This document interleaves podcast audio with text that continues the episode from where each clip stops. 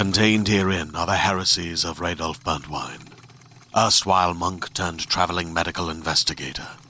Join me as I uncover the blasphemous truth of a plague ridden world that ours is not a loving God, and we are not its favored children. The heresies of Radolf Burntwine, coming January 2nd, wherever podcasts are available.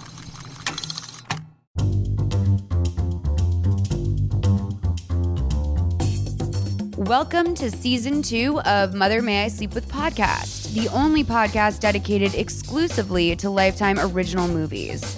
I'm your host, Molly McAleer.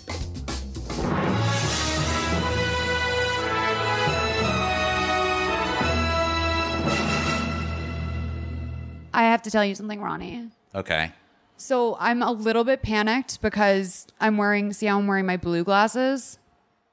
Did you change them or did you start with those? I feel like you changed those. No, so I like took a nap when I like I was wearing my sunglasses when you first came here. Oh. I took a nap and like tried to watch Pretty Little Liars, and now I can't find them. And the glasses I was wearing were clear, and like I just know I'm going to sit on them later. I know this is so like seven years ago, but Mona did it. I still believe Mona's to blame for every fucking thing in my life. Who is Mona? Wasn't Mona like the first A? Because you know how they oh keep my finding out god, who you are A so is. funny. You actually know Pretty Little Liars? I watched the first two seasons, but then they they went. Everybody was goddamn A, and I was like, no, I can't do this anymore. I'm anymore. so in love with you. I did not know you watched Pretty Little Liars. Hannah being blackmailed into eating a whole thing of piggy cupcakes in front of the popular girls while sad music Mm-hmm. know. played, and she cried. I know. But wait, ready? So like I watched the whole thing like I started at Bonnaroo because like we would stay in our RV for most of the day because it was so hot and then come out at night. And I started binging Pretty Little Liars and uh I like watched most of it and then caught up. And for some reason, that piggy cupcake episode flew over my head and I think I probably just like trauma blacked it out even though purging has never been my thing. It's more like starvation, binge, starvation. Yeah, I think that takes more like willpower. I respect that. Yeah. Well, I wouldn't say it takes more willpower. I would just say I know it works. Like bulimia doesn't work. But I've tried it so many times because you know I have tons of food issues and Yeah. stuff. And I really gave it the good old go. But Yeah. I think I eat so much, and when I eat, I eat like pizza, and that's really hard when you just shove pizza down.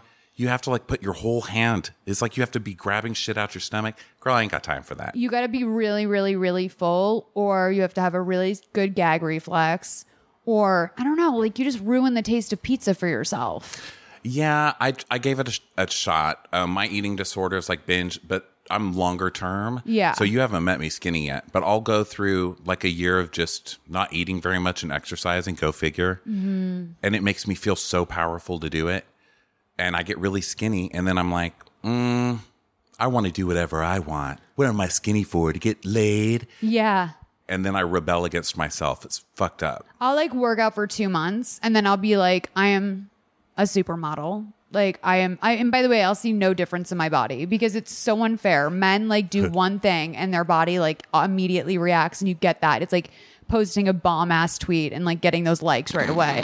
like for chicks, you're just like sitting around waiting for that diet to finally start working. Which by the way, you guys, welcome to Mother May I Sleep with podcast. My guest today is Ronnie Karam. We are not talking about eating disorders today, but we are talking about a little bit of eating disorders. We right will now. be, I'm sure. I never saw her eat in this movie. No, she doesn't eat in this movie. Um, I do want to say now that we're talking about this, I feel like I either have to have you back or I made a huge mistake in picking this movie for you because there was a great Kaley Cuoco jam called Fat Like Me, where like I think she goes undercover as a fat Oh God. I've heard about like, that, and I've not let it. myself watch it. I feel like that's something I'll watch in the old folks' home and just cry, be like, "I get it."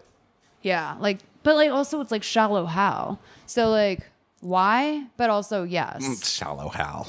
Um. But Okay, he's so the same every time.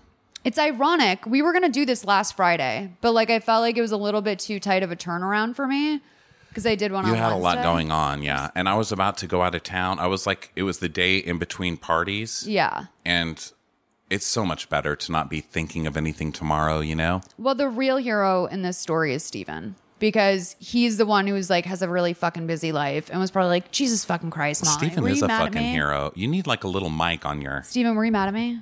No, I'm just giggling. I know, but like seriously, like I was like the only person who's getting fucked here is Steven. Like, and I was thinking that, and I was thinking like you should make a point to say, Steven, I know this really only affects you, but you were being so Steven, chill about it, I and love I knew you. you need to sleep. You've been so sleepy the last couple times I've seen you. I know. I did. I did take a few naps today. I feel really good. You did? Yeah, Were I you feel- not at the office? I took a laundry day. You guys, Steven's at Feral Audio now full time. Can you say that? Hmm? Yeah, Very Stephen, exciting. I love that you take care of yourself. I'm trying to. I certainly realize that burnout can happen really quickly if you don't. If it stays unchecked. Yeah, we, we're both very good at that too. We've learned that about each other. We'll be like, I'm going to stay in bed today. Stephen also does male beauty. Like you do lotions and You stuff. You do. Your skin is like nice and your hair is like floppy, but it's well conditioned. Oh, thank you. It's like finger combed. Very nice. Thank you. I appreciate it. what beauty products do you use? Ooh, I have to. I'm actually keeping track of this because I'm going to be on Natch Beaut. Uh, Oh, you are? Are you yeah, the yeah. first male What's that? guest? What is that? uh, Natch Beaut is Jackie Johnson's new podcast. Natch It's- Butte? Yeah, I it's- was on it today. You yeah, were? Mo- It's yeah, Mo- about being a natural beauty and your products, and Steven produces that one too. Oh, that girl's really talented. It's it's I'm a gonna great listen to it. podcast. Yeah, Miles' episode is fabulous, and um, yeah, I'm going to be the first male guest. So uh, Perfect. You know, So you don't want to spoil it. well, I don't want to. Uh, I need to keep track of my because no, normally I'll just buy stuff and like trial and error, and You're I, not a pomade guy because my guess is pomade. I actually use hairspray because I feel like What? my hair gets really curly, so I don't want to weigh it down. So I use hairspray. Actually, They've really improved hairspray. I haven't had hair in like 15 years, but I used to have long curly hair like yours, and I would grow it really long. And pomade, aloe vera, shit that I would take off the trees. I can't believe hair. I'm from the Aquanet time I, of I- life. this is this is like a like a ten hold kind of thing. oh my god. So I have an idea. Your hair always looks great, and I do want to ask. Did you discover hairspray because like one day that was all a girlfriend had and you were like I'll try this or did you get into hairspray on your own? Maybe it was a girlfriend. Yeah, I think so. I think that's how it usually happens. because yeah, you start out with like weird goop and s- like like Yeah. on your hair like wax, and then it was just yeah. One day I was like, oh wait a minute, this has a straight like yeah extra. Did you ever go through a mousse period?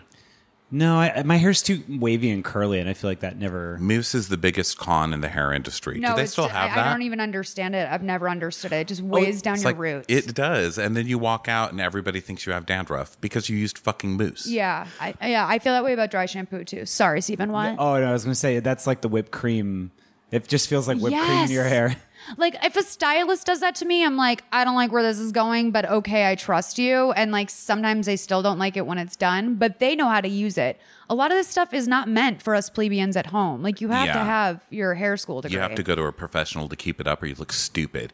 It's like people are like, "I saw HGTV. I'm going to remodel my entire house," and you're like, "I saw that tile at Home Depot. A, and B, you didn't even cut it straight. Right. You know, Yeah. hire somebody. Some things are good to hire people for. So, Stephen, what I was going to tell you is I'm also a curly girl, and I, well, you're not, uh, you're a curly man, and I have had a lifelong journey with figuring out the best way to manage my curls. And I'm going to give you a sample of something tonight.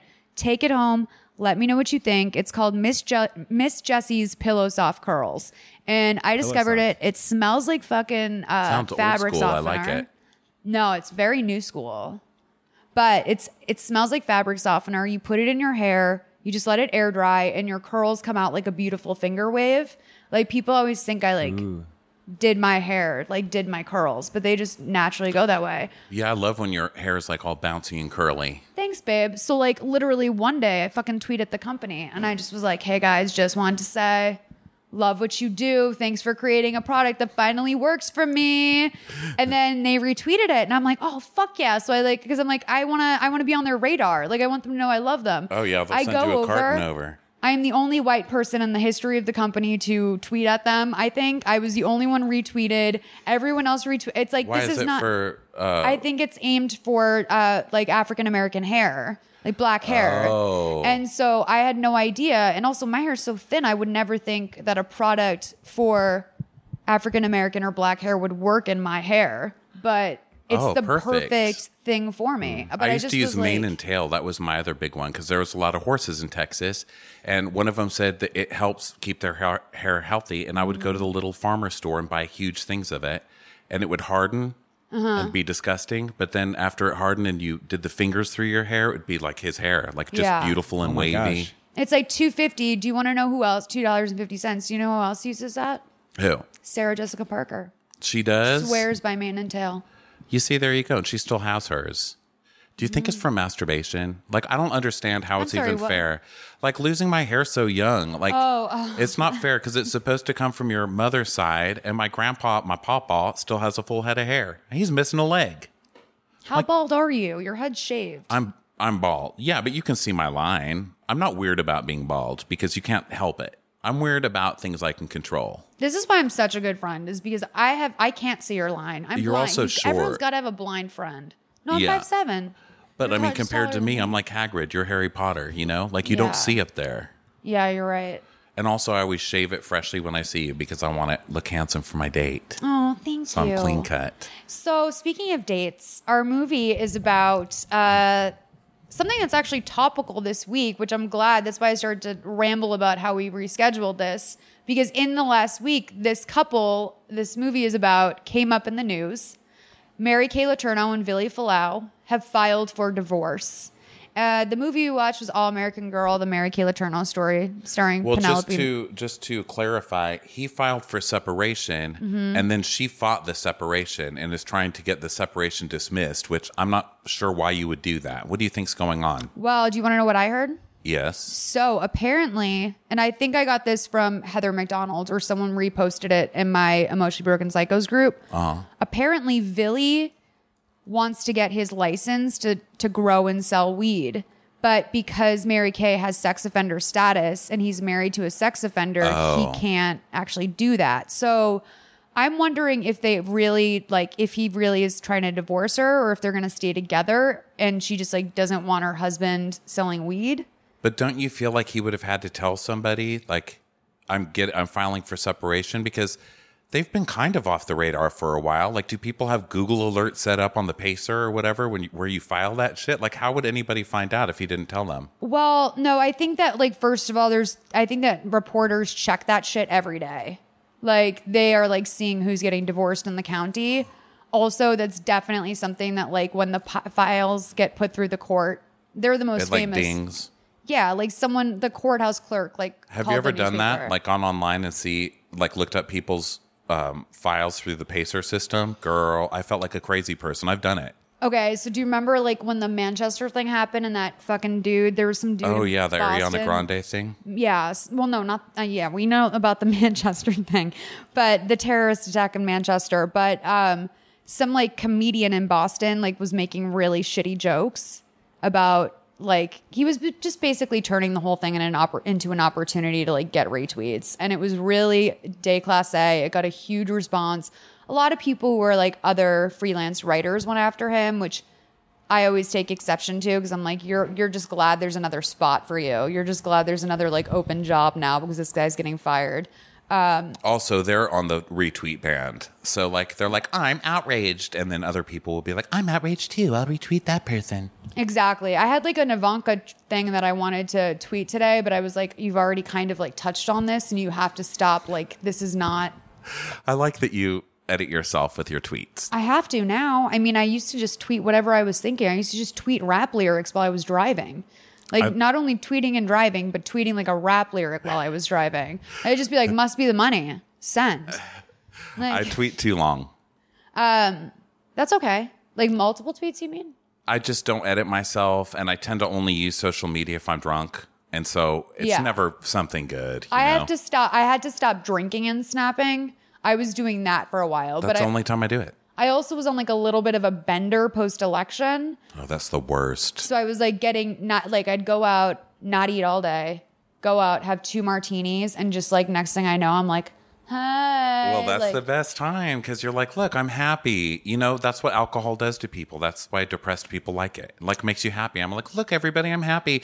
I'm having so much fun. Look at this thing I'm eating. Look at that girl over there. And then the next day, it's not good. I used to do those Periscope things drunk. Mm-hmm. Not good. I know. Well, Rondell, if either you or I were the type of person that wanted to like attract a mate, like that would be the first thing that has to go. Like, no, No, I want to attract a mate who's like, Ronnie, do this and then press the save button.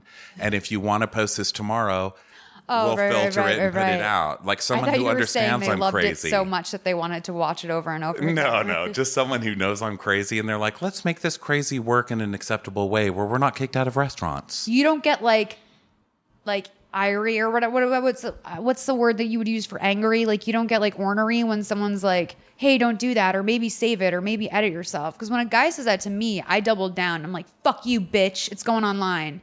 Yeah, but that's also why I don't have sex when I'm drunk because I just get I become a different person and I'll yell. And people who know me know I'm very obnoxious and very loud. And they say you're being obnoxious and loud. And I'm like, sorry, sorry, you're such a good friend. Boo." But- yeah. You know, it's a lot of therapy guys just got Yeah. into that. But they can get me. It's like a lucid dream Yes. where they're like, you can't control yourself. And I'm like, you're right. yeah, but never drink water. Drink a ton of water and take a Tylenol PM and you won't have any hangover. You'll wake up feeling Oh, great. No, no, no, no. I'm not that self aware. Um, so you guys, um, I'm just gonna cut, like play it to you straight. I'm obsessed with this case. I've always been obsessed with this case. It's one of the first like really salacious things I can remember outside of JonBenét. Um, and this movie was for what was like such an interesting story at the time, really boring. They managed to take the most interesting true crime story that I can think of, kind of, and make it super, super boring. it was interesting um it was interesting that her whole character was so sad and it was weird that it kind of came up with excuses because i feel like a lot of movies um really just torch the victim and they're Yeah. like this is when Jodi went fucking nuts you know um and they make them even crazier whereas this one they're like here's all the reasons that she could have done it Right. Well, know? that I was gonna say this is Jodi Arias esque to me, where it's like I didn't walk away feeling sympathy because I know more of this true story from following it in the news so much. Jodi Arias was kind of like a mystery to me until I saw the Lifetime movie. yeah Uh, But like I, I mean, I maintain that Jodi Arias is innocent. She was driven to do that crime. whoa They do. did you say that when we did that podcast well, I said that what Travis did to her was equally as bad. uh, I mean, not equally, but I mean, it was bad. It was bad. And my psychic friend Chris, like literally when I told him that I think Jodi Arias, I was like, "Oh, what do you think about Jodi Arias?" He's like, he drove her to it. He was like, he knew that she was messed up, and he just drove her to it. And yeah, I'm but like, didn't he like move? I forget things really quickly, but didn't he like move to a different place and then she moved there too? And then nah, dude, she stalked him, and then he hired her to clean her house because she was like, I need a job. did that happen? I saw the movie. Yeah. Oh my God. and okay, it was like yeah. we talked about it. She was like bent over in the juice aisle. Oh like, yeah, I remember that. Who Yeah. hasn't been there? Who you can't know? forget that, like ass out in the juice aisle, Yeah. in her mom shorts, and then like he comes down, and he's like, "Hey, what are you doing here?" She's like, "I need a job," and next thing we know, she's at his house in a French maid up like outfit. Yeah, she was nuts, but yeah, I see what you're saying. Some guys are like, "Oh, I'm so into that crazy girl," He just wanted the poon. and then they the just fuck with her. Yeah, the poon. Yeah, and he couldn't like deny it after like well after the fact that he But knew. he was like a self help guy. Like that kills me. It's like you could have all the. He's like a little celebrity in his own world. You Yeah. can go get it, but it's like something turns him on about the crazy. I have to say to um, anybody listening to this who knows me from other shows, this is the calmest I've ever been on a podcast. yeah. We're not on drugs and we're not drunk. We are in Molly's living room, and it's one of the most comfortable days I've ever had. The Well, air, Molly got air conditioning. baby. Steven's here. There's a TV hung now. I'm leaning on a table, which I love to lean. We've been writing for like two hours. Yeah, so we're, we're like chill. synergy wise, Yeah. we're good. Um, but yeah, so I pulled some clips for this movie and I want to talk about it, but I more want to talk about the case and some of the other stuff that surrounded it because in general, I think people know the story and there wasn't anything that was like, oh, the outfits in this are like incredible or anything like that. Maybe there, there's a couple scenes with acting that are kind of great. Billy's mom is fantastic. I'm not sure where she was supposed to be from. There- I mean, uh, she was like from the Adirondacks or something. Uh, I think he's Filipino. Let me, let but I think he's Filipino too. I looked him up. Um, so it opens, um, and I know we're not moment by moment, but this is a really f- cheesy opening. I, I don't want to say funny because it's so Wait. horrible. So she's in this like group therapy in jail. It opens with her in jail, Mm-hmm. and the women are telling their stories, and I was like, really? And they're trying. I think they're trying to make her look innocent in comparison. She's like, "What the Mm-hmm. hell am I doing here?" So I fucked a you know a teenager. Like he had a boner or and whatever. it's so gross because, like, dude, Like, can you imagine being in a group of women sex offenders, like the most mind boggling human beings to me in the world? the Like- things that they were just, they were talking about were so gross and i guess i've got like patriarchy in my brain from being 41 but i'm like i cannot believe women did this Yeah. like in my mind i can't believe a woman is like my name is cha-cha i was like cha-cha really she's like i'm cha-cha and i bludgeoned my five-year-old daughter and then one's like i'm cheney i burned them with cigarettes and i penetrated them with objects i'm like what the hell Dude, and they're so like stone cold about it too. They're like, yeah, like this is, I'm just, I'm used to saying it. I have to say it every week. I have to repeat the sex crime that I did. yeah and they're like trying to out badass each other name is Cha Cha. I molested my five year old daughter.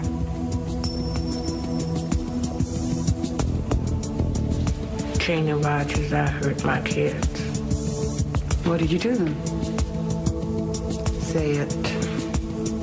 I burned them with cigarettes, and I penetrated them with objects.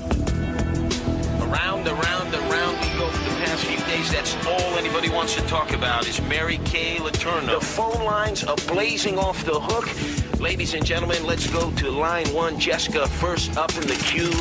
Jessica, your opinion on this bizarre story of Uh, obsessive this love. obsession of hers has cost her her job, her marriage, her children. right, let's go to Joel and his car phone. Joel, have you been following the story of this sixth grade teacher doing the uh, nasty? A girl is never fully put together without lipstick and polish on her toes. That's every little guy's dream in this world. What, you kidding me? Any, any guy, any guy out there would love that. What about your son? What about if that were your son? She has a Jones with this one kid. If they lock her up, you know what? Eventually she's just gonna get out there and do it again. She needs some serious psychiatric All counseling. right, let's go to Steve on line three. Uh, he's so hot to trot. Steve, you're calling from a paid telephone. Yeah, yeah. This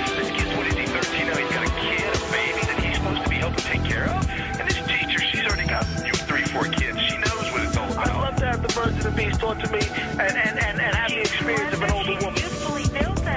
The sixth grade teacher, Mary Kay Letourneau. Well, as a teacher, I think it's absolutely outrageous. I cannot believe that she has had an affair and bear two children with this. I am appalled. I am absolutely appalled, Curtis. I'm sorry. I'm just so overwhelmed with emotion. Tell it to me like a story.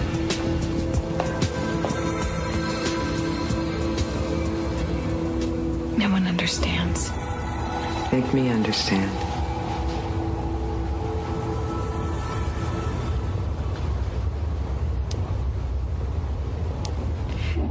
October 10th, 1995. What about it? I died on that day.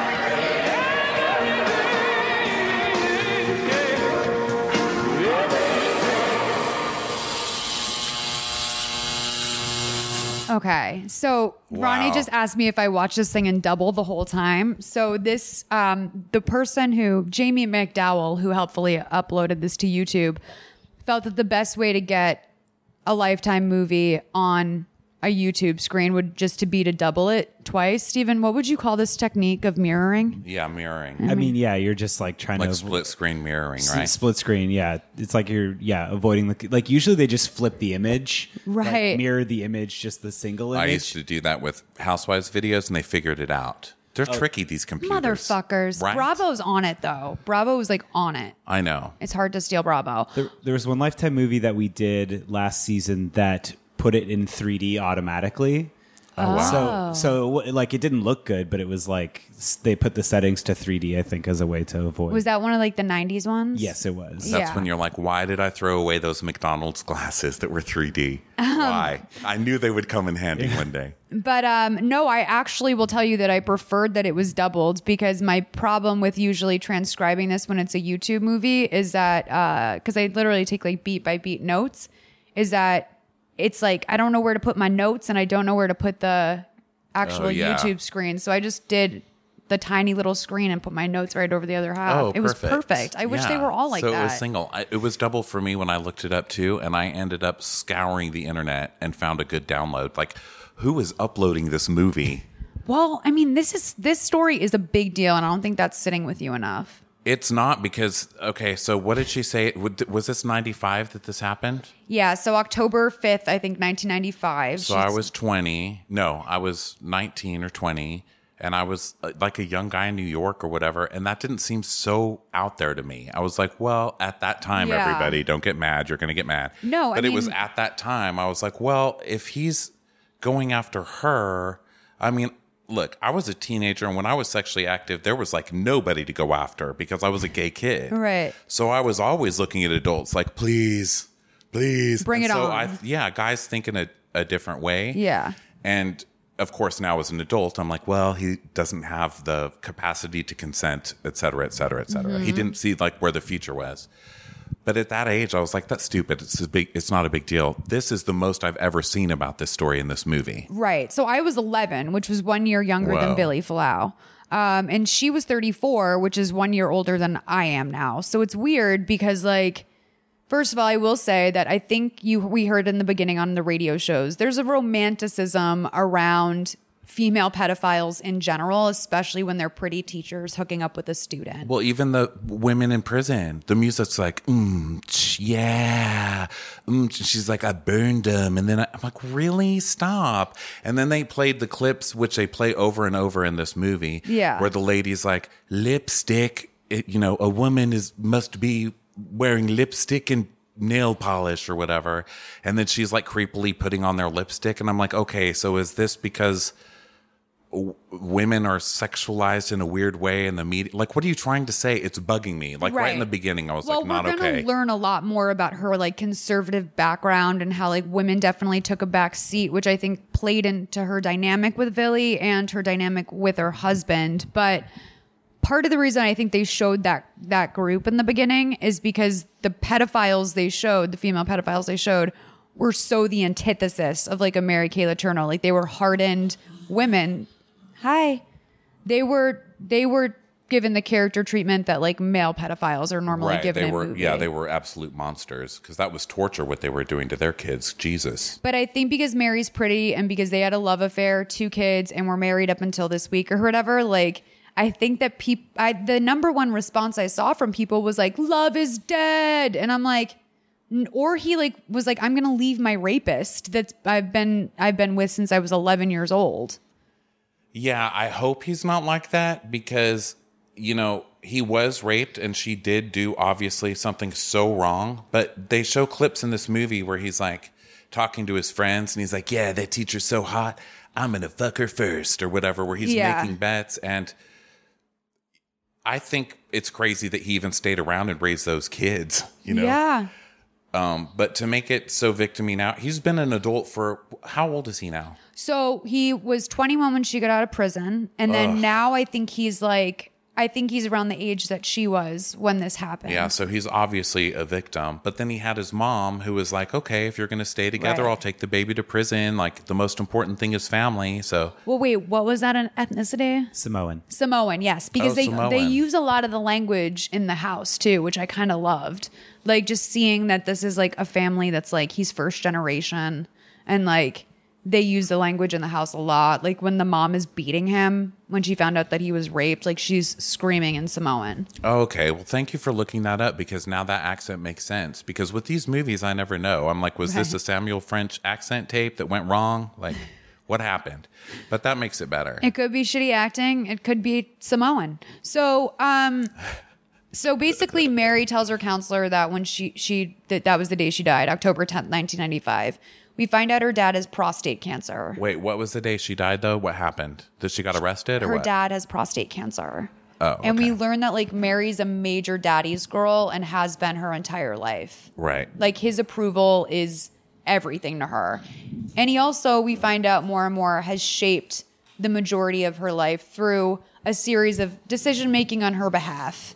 Uh, and so she, and she is stunted. I watched a clip about doc with Dr. Drew this week, and I wouldn't say that he's the best character assessment guy, but um, I will say that he pointed out he's like the reason why she's doe-eyed and like all of those Barbara Walters interviews and like didn't think she did anything wrong is because she operates at the mental level of a 12-year-old. And I think that that's very true. Uh, and she also uses the kind of like excuse making a 12 year old would do, where she's like, you know, it wasn't our love story. It was the way that the media just went wild with our love story. Yeah. Well, when they they show the relationship happening where he's like coming on to her and stuff, and then the other teacher was her name Pam. I feel like her name was Pam. I, I think she looked like a Pam. I didn't catch. She's I like a Pam, right? Yeah. No offense, Pam's, but she was just like nice Pam. You know, she was always supportive of Mary. Yeah. And she's like, Mary, that boy is in love with you. And Mary's like, hee hee hee hee, oh my dude, stop it. And just how she reacted, um, and I don't should I jump ahead? Like, are we allowed to talk about the future? Yeah, totally. Um I mean, this movie sucks, so we're gonna do. it we're gonna did, give it but it was such an interesting treatment. story and so much stuff they just dropped and then never came back to. I was like, wait a minute. Yeah. Um, but she was like so romanced by this kid, like a little kid. And then it turns out she never really had any love because her uh, husband knocked her up. He was a total asshole. Their Yes. parents made them get married. And then she was sleeping on the couch pregnant while he was boning some other girl in college. And she was like, she's like, I didn't mind because we're gonna play that clip a little later. But she was like, I didn't mind because like then he hit me up for sex less often. Like she has always been fine being uncomfortable and taking a back seat and doing what men have told her to do. Right. And her mom's a nightmare who Yeah. like really villainized sex in general. So it's almost when people don't have that childhood experience of not childhood, but teen experience of Yeah. dating and stuff, it comes out in weird ways when they're older. It's almost like she related to this kid because she's the same age mentally or whatever. yeah, Dr. Drew. Back I to the learned Dr. a very interesting fact that we'll get to when we get to it. But there was something that I never knew as a Mary Kay Letourneau stan, and I'm still not sure if I re- really understand if this is what happened.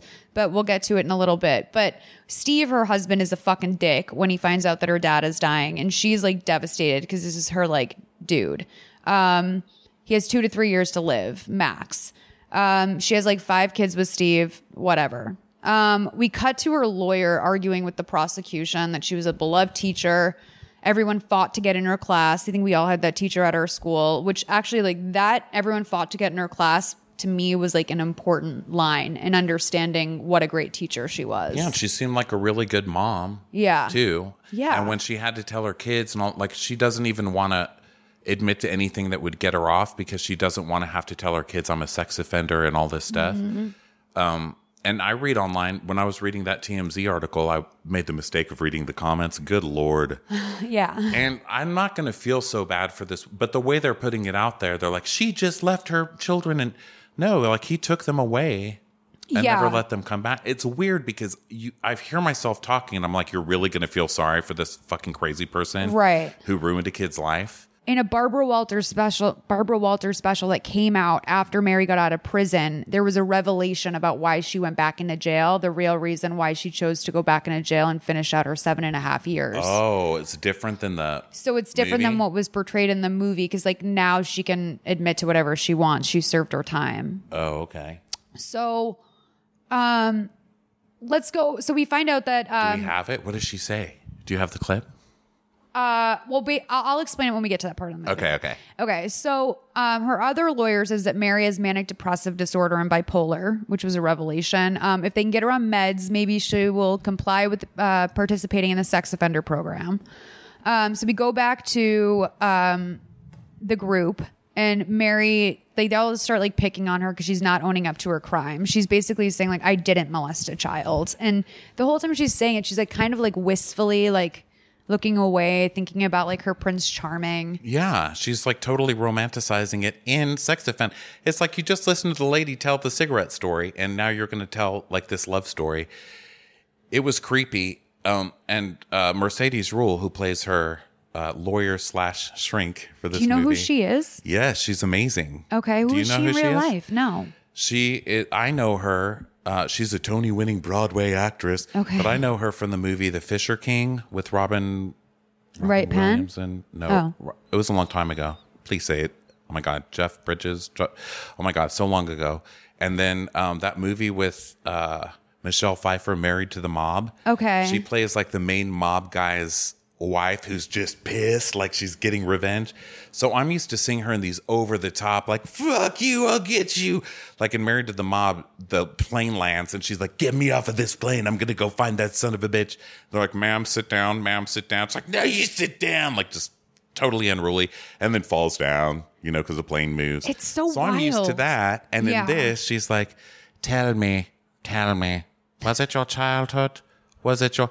And that's when that like pop psychology shit had really taken hold Right. in America and everybody was like excusing everything they did because of it, Mhm. which we see how that's worked out now. Like we still do it, Right. Me included.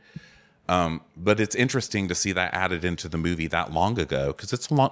The movie was a long time ago, right? I mean, when they just slapped bipolar and manic depressive disorder on her, I'm like, oh, like I'm like, this is the beginning of just oh, you just call someone bipolar and that like kind of fixes it, just like categorizes it. It's like oh, they're bipolar, got it. Um, so I want to throw out that Penelope Ann Miller, who plays Mary in this movie, I didn't realize this because you knew who she was. She was also in Kindergarten Cop. So it's kind of weird to I'm see gonna her as a up right now. teacher. Um, here's why I because I was like Penelope Ann Miller. I mean, I even texted you when I started watching the movie. I was like Penelope Ann, really. But I think she ended up being the perfect person because Penelope was that actress who should have been bigger. And she has this look in this movie of like, why am I like her feelings are always hurt. Well, you know, yeah, she, even though she she's plays Penelope Ann Mary's Miller. innocence. Mary always has like a doe-eyed innocence and pain uh, to her.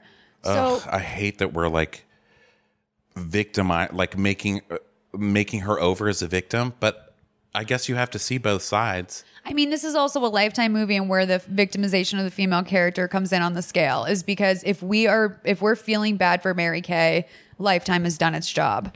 It's television for women. But I could feel myself being manipulated. Right. Like that whole like women have to look a certain way, and the the husband's just like a black and white awful character. Right. And everything that happened, and he was like, you know, riding around in some convertible. I'm like, who has a job among you? You know, Yeah. they were like a bunch of little rascals, them kids. yeah. But they were like, yeah, he he kind of made her do it and made her feel young again or Right. wanted for the first time ever. And I get that every villain has a story, obviously, which makes you feel for them.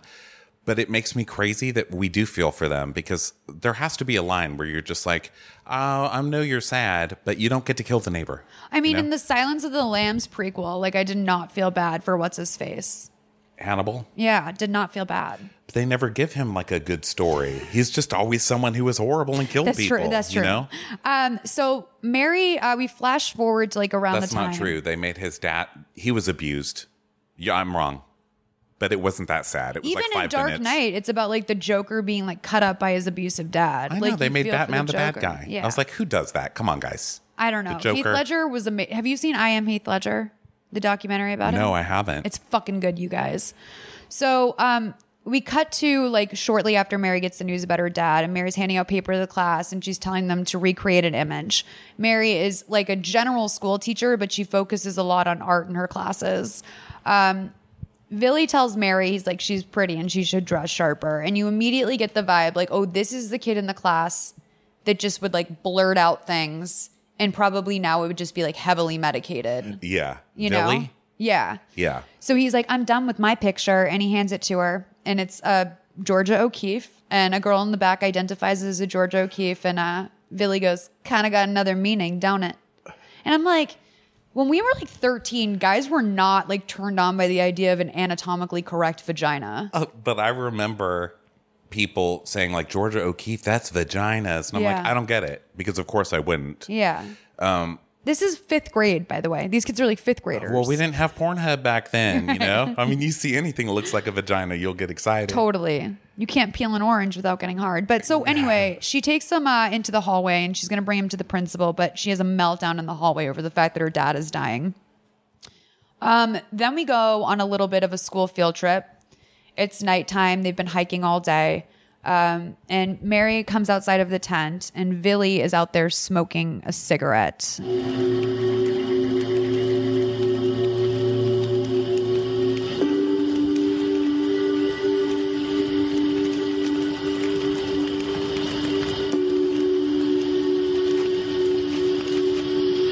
What are you doing up? I should be asking you that. I never go to sleep this early. Yeah, me neither.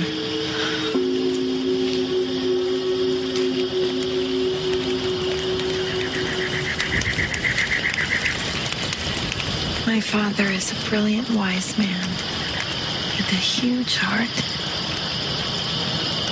Know, he ran for president. Of what? United States, Tony. No way. When he was in Congress, he and I are a lot alike.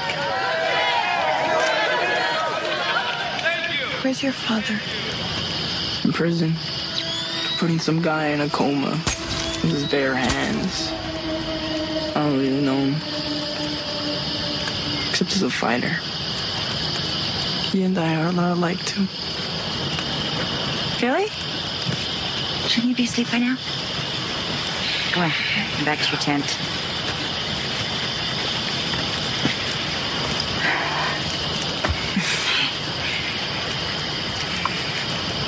Has the most haunting eyes. You're kidding, right? Oh my god. Okay. Let's get into it. So like okay, I'm uh, a year younger than she was when this happened. I'm trying to think of a scenario in which like I've looked at a 12-year-old boy and can acknowledge that he's attractive, but then I'm like immediately like but that's so gross. Like it's like It's so gross. so uncomfortable to think of like hooking up with a Musical.ly star or something, right? A Musical.ly star. That's the only thing I could think of of like a I- where do, where do I seen teen boys?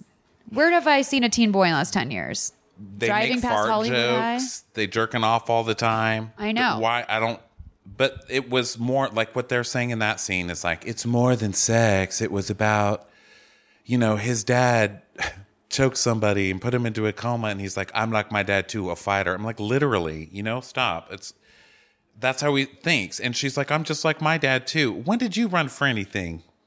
I your know. dad was always like doing something. How are you like your dad? I mean, I think she wanted to be like her dad and not getting to like live her life has really like held her back. I think she's also a daddy's girl, which is the type of girl I don't understand. Like fundamentally, as a person who doesn't have a father, I'm like, ew. Like I think if I had a dad, I'd be like, I don't want you in the house. What are you doing here, old man? Like, why are you here, man? Like, if like when I would go over my friends' houses, like to hang out or whatever, if their dads came in, I would literally like look at them like they were about to molest all of us. Like I was so freaked out by adult like fathers in particular, so freaked out by them. Um but what I really took from this scene is that Mary is so juvenile that not only is she choosing to have a heart to heart with a 12 year old that she's known for years, but she, when the other teacher comes out, she doesn't try to say, like, oh, Vili, like, go to the tent. The other teacher has to tell Vili to go into the tent. And then she thinks she can turn to the other teacher and be like, he has the most haunting eyes. What the hell? And Pam is like, I mean, if if this was today, Pam would have been like, I caught them looking at a flower picture together, laughing, and she acted like a little girl. Uh, You know, look into it, and they would have people looking into it. But Pam's like, oh, it's totally normal. You know, Yeah, no, this Pam, lady's like, like, obviously in love with the ch- with the child. you know? I was waiting to find out that Pam was the one that reported them because she witnessed so many like on the border acts of. I know Pam was all surprised. Yeah. like, what the fuck are you surprised at, Pam? I wonder who the real Pam is. Like if she really did have a teacher that she was like homies with that was there for her before and after the record deal. The record deal being uh, her child molestation case. Um I I mean I don't I was trying to think like what if what if one of my really good friends did something like this? I, I don't think there's. I don't think I could find room. But didn't she stay with Pam? Didn't she go stay with her? Wasn't that the lady she was like, staying with? Pam And Pam's was like, like seriously, he called. I told him not to. Mary, don't go out there. Oh, that wacky Mary. Pam was like no. her road dog, and I'm like, Pam, you're a fucking teacher, dude. Like, maybe don't hang out with the known pedophile. Yeah. Like, you, what do you not have kids to feed? Like, you don't have a cat or anything you care about in this world? They made it seem like that because she even lived alone. Remember, she was like, "Oh, it's so nice to have someone over. You like the soup?" It's like, "Oh my god, Pam, get Yeah. a life. Get involved in something. You know, take a class. Like, make some friends." Stand for something, Pam. God Yeah, damn it. Uh, she's the Sheena Shea of this movie. So. Uh, in class, Billy is miserable. Uh, he tells her that he tells Mary that he's gone to the dark place, and she leans over the desk and she goes, "Remember how we used to get you out of your funk in second grade when you'd go to that dark place?" What is that? Did they ever say what it was? Cut to them playing Heart and Soul on the piano. Oh, for Christ's sake! He tells her that he wants to come over sometime and learn some more songs from her. Um, and so whatever. Uh, At one point, she said, "That's no, that's not she goes, right. "I can we teach can't." you here." Yeah, I think that's the only time she was ever like, "No, that's silly." Okay, and then the next scene, she's like, "Oh, we have to work on our project. Want to come over?" I was like, "Damn, girl." And I grew up in a super liberal town, also probably post, definitely post this. So like, even though there was fucked up kids in my town, like it was very boundaried. Like you did not hang out with teachers on the weekends. Like I remember I had eye surgery in ninth grade or when I was nine. And I remember my fourth grade teacher came to my house because I'd been out of school for two weeks and she like wanted to say hi.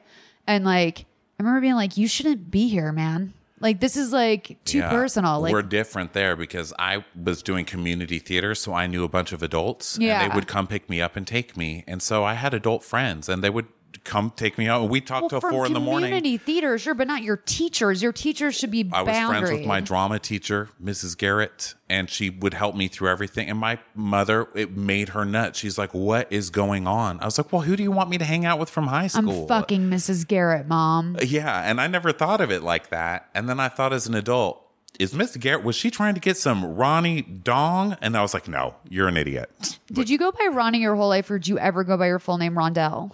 Um, Rondell. Rondell. No, I went by Ronnie because that's just Rondell felt different. But people who find out my name call me that now, and it feels What? they're doing it mostly in a jokey way, but it feels right.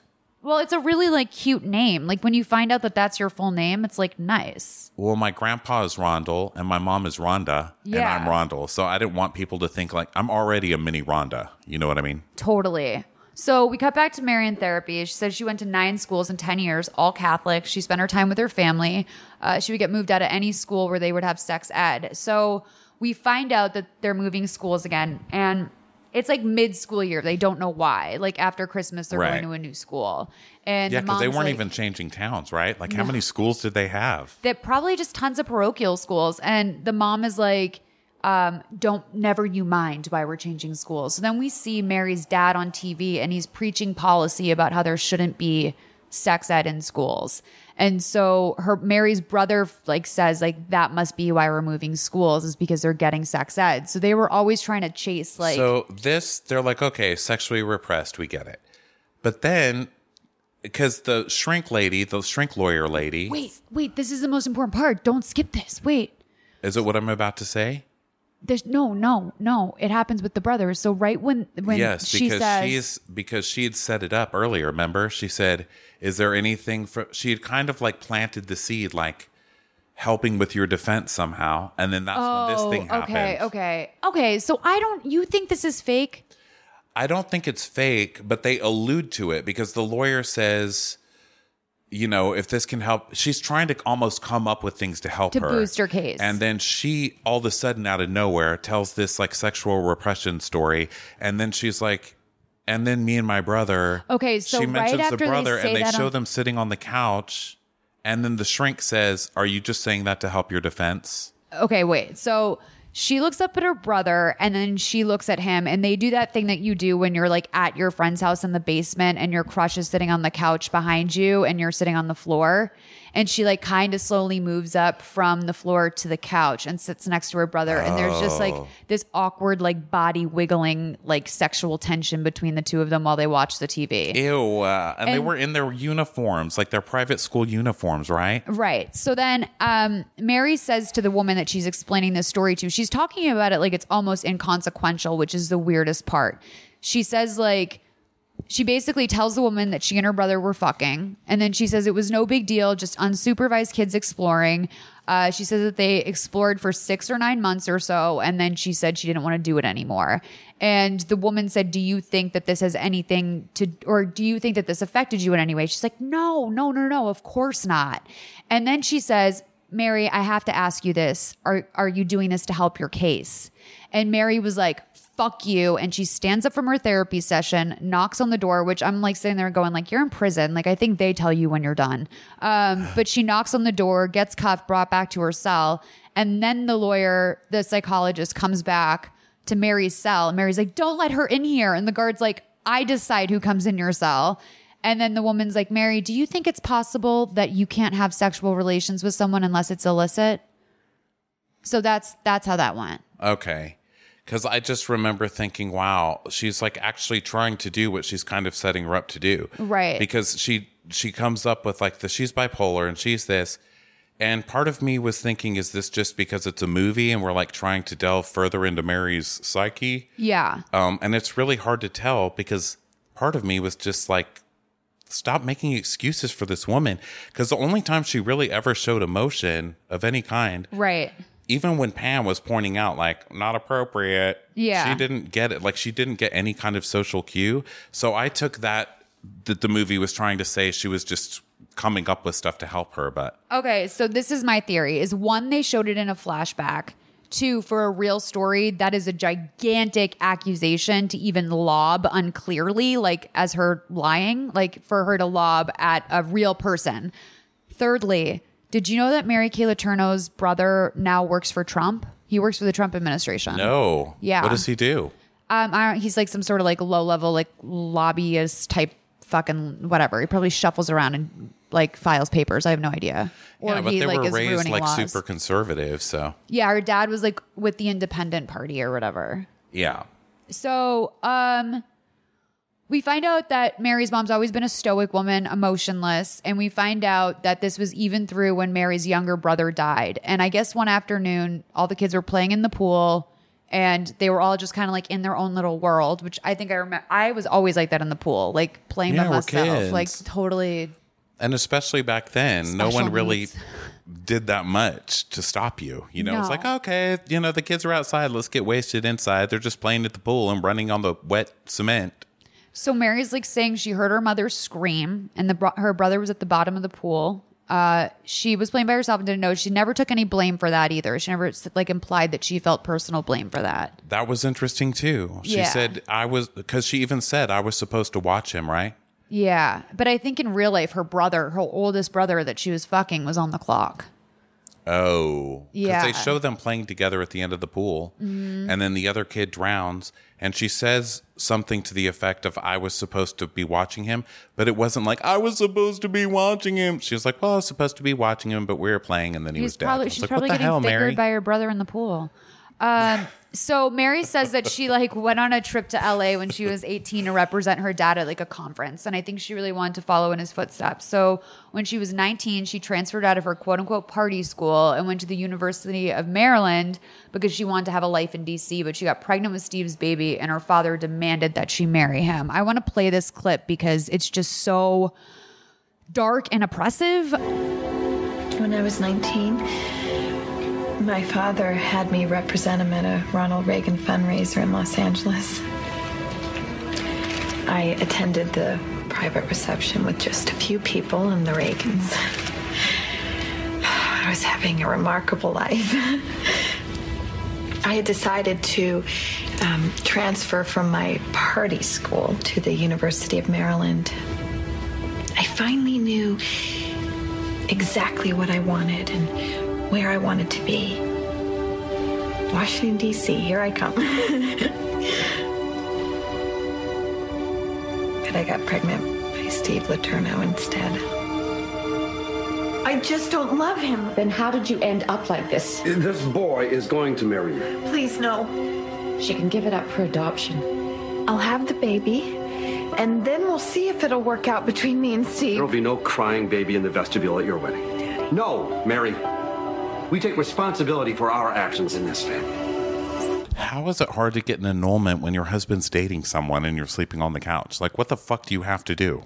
I, you know what? I think that you have to prove, I think that in order to prove that she needed an annulment in the Catholic Church's eyes, she would have to prove that her father basically forced her into this marriage because any other angle wouldn't make sense. Like, if you haven't consummated, that's a classic get out of the marriage free card. Oh my God. Thank God things have moved so quickly with marriage. You can be like, nope. Yeah, like Britney Spears was able to get an annulment because she did it within like 48 hours of getting married.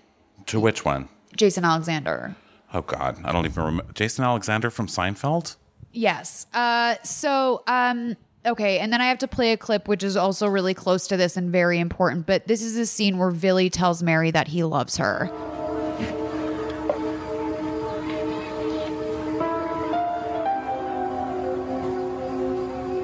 I think I'm in love with somebody.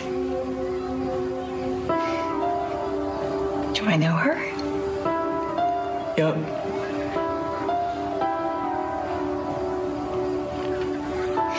Does she know you love her?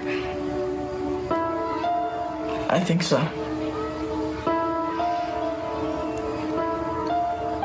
She was someone else? She's not happy with him.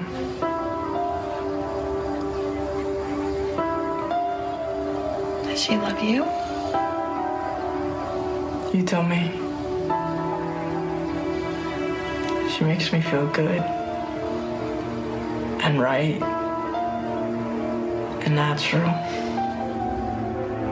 I shouldn't have said what I said next.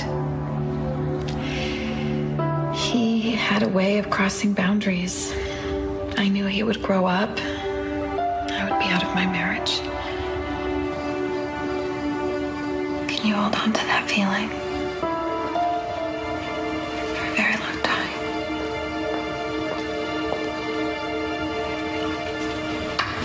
Night, Mrs. Lachlan. Good night, Billy. Jesus. I mean, this is really like this is difficult to watch because it's like having a big crush on someone and like feeling like I don't know, like in my early 20s I was so new to guys like thinking I was attractive that like I did respond like a f- I would just responded like a moron. Like Yeah. whenever they would speak to me and seeing this in in exchange is like oh, this is something painful I would do when I was like 23 with like a guy that I liked from like work or something. And this would be like that conversation or a guy that I liked from like UCB or something. And like Thinking that Holy this conversation is between a 34 year old woman and a 12 year old boy. And, And, he's also saying they've feels they've been talking about like the de- the parents' morals and how she had to get married for the kids. So she's moralizing it, but in the only way that she's learned so far, which is you know you have to be married. it's not that he's 13 or whatever. It's She's like, we have to get married because I'm like- a good girl. Oh my god. She's like, I knew I would be out of my marriage and I could like fuck him someday. So like, you know. oh.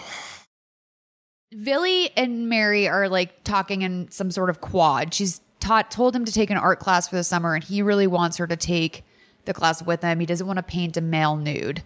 Um, and basically, he bullies her into taking the class with him. So this is where we can see that even though she's in the teacher role, which we've already kind of seen, he can easily persuade her to do what he wants. Yeah, and it's also like a a, a nude man. It's like something Right. uh rebellious or whatever in her mind. It's like the excitement of dating someone new that you're Yeah. like, oh, I didn't think I had a chance with them, but now that I, I'll try something new for you. Yeah, and I'm looking at a penis with this guy. It's like their first. It's like a very innocent swingers moment. It's so weird. Right. So they're sitting in a car together after, and he's eating ice cream with his fingers, which is so weird. It's you know, like primal. She's a mother. Who doesn't say you don't eat that with your finger? Even if you're eating it, you know what kids get under their fingernails. You've been cleaning it out their whole lives. I know Steve ain't doing it. They've been in art class all day. He's probably got like paint chips and shit under there. Yeah. And he's like, this is how you eat it. And it's like, it's so like, it's so primal. It's the way that you would eat on Survivor if someone like made beans for the night. Like you'd scoop it in your mouth like a freak. Uh, she goes, this is a part of your seduction plan, right? Um, Yeah, finger eating. so Billy says, What happens if I kiss you right now? And Mary says, A real warrior would just do it. Um, so that night, Billy, oh, so then they get caught making out in his bedroom by his brother.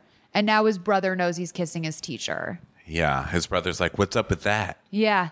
He's also like, he's like, Yeah, what's up with that, man? That's your teacher. Like, he's very older brother about it. He is, but doesn't kick anybody's ass. And then Mary's like, "Uh oh, older brother," and she like runs out and leaves. And then of course the mom's coming home, and Yeah. who would even think? She's like, Mary, so happy to see you. Yeah, she's like Mary, and I wonder what She's the time most of year it pleasant was. woman. She really is, but I'm also wondering what time of year it is Summer. because it's like late and it's already dark because it was in the dark, right? And I'm Yeah, like, you don't think it's weird that this teacher's hanging out with your kid? No, they're taking an art class together. And then Billy comes out and says, Mom, I'm going to sleep at Mary's tonight. I'm going to hang out with Steve, who's her husband. And like, I guess they maybe had some sort of vibe going that like Steve was a potential father figure for Billy. Oh, I thought he was saying one of the kids. Nah. Or referring to one of the kids. Even though one of her kids was one year younger than Billy. So um, Steve is drunk in the kitchen and they're fighting. And he's he saying mad about a phone bill. they can't pay their bills. Mary's saying you should have asked for an installment plan. Like the the painful mechanics of this phone conversation or this conversation were so funny to me because she's like, "You ask for an installment plan." He's like, "There is no installment plan." And all of a sudden, like one beer seems like it's been fifteen. Like he goes from like kind of drunk to super drunk in eleven seconds. Um, and then Yeah, because they would have made it so dramatic if he was like an abuser or something like that. They're like, we have to, we have to describe this emotional abuse with a phone bill. It's like, where'd this come from? Like, so far, all we've really seen him do is keep shaving while her dad has prostate cancer, which is cold. But now he's throwing stuff around the kitchen in front of the kids, and they're like, oh, I'm scared. And Billy's like, I'll protect you, kids. It's like, oh, Lord. Yeah, Billy like marches the kids upstairs and um Mary is like being pressed up against the oven by Steve. And I guess the artful thing about it being about a phone bill is that isn't it when couples are at the end, isn't it always about the phone bill or something like that, but Something not about the phone bill? Yeah, something small. Um, and he's like, You're the one who's having she's like, You're the one who's having an affair. And he's like, Oh yeah, because you think you're too good for me. Like you're too good to sleep with me. Like basically they're not fucking. But were Um, they ever like? That's how their whole marriage has been. Like, why would? They got why- five kids. Oh well, that's true. Yeah. Yeah, like, uh, dude, that's the other thing too is like, why do you keep procreating with this man? So after the fight, Billy meets her outside. They're eating more ice cream together. They decide to get in her car and go somewhere so they can hook up. Cop spots them. On like the side of the road too.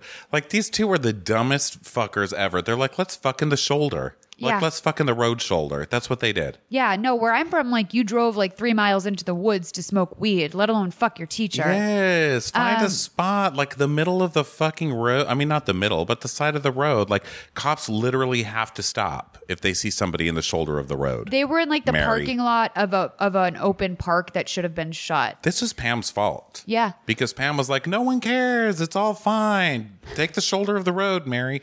Like that cavalier attitude that Pam had basically ruined Mary's life. Pam fucked her. So um, she tells the cop that Billy is 18. She starts to freak out a little bit. And then he tells the cop he's 13. Uh, she has to get on the phone with Billy's mom and explains that she was getting out of the house because of the fight.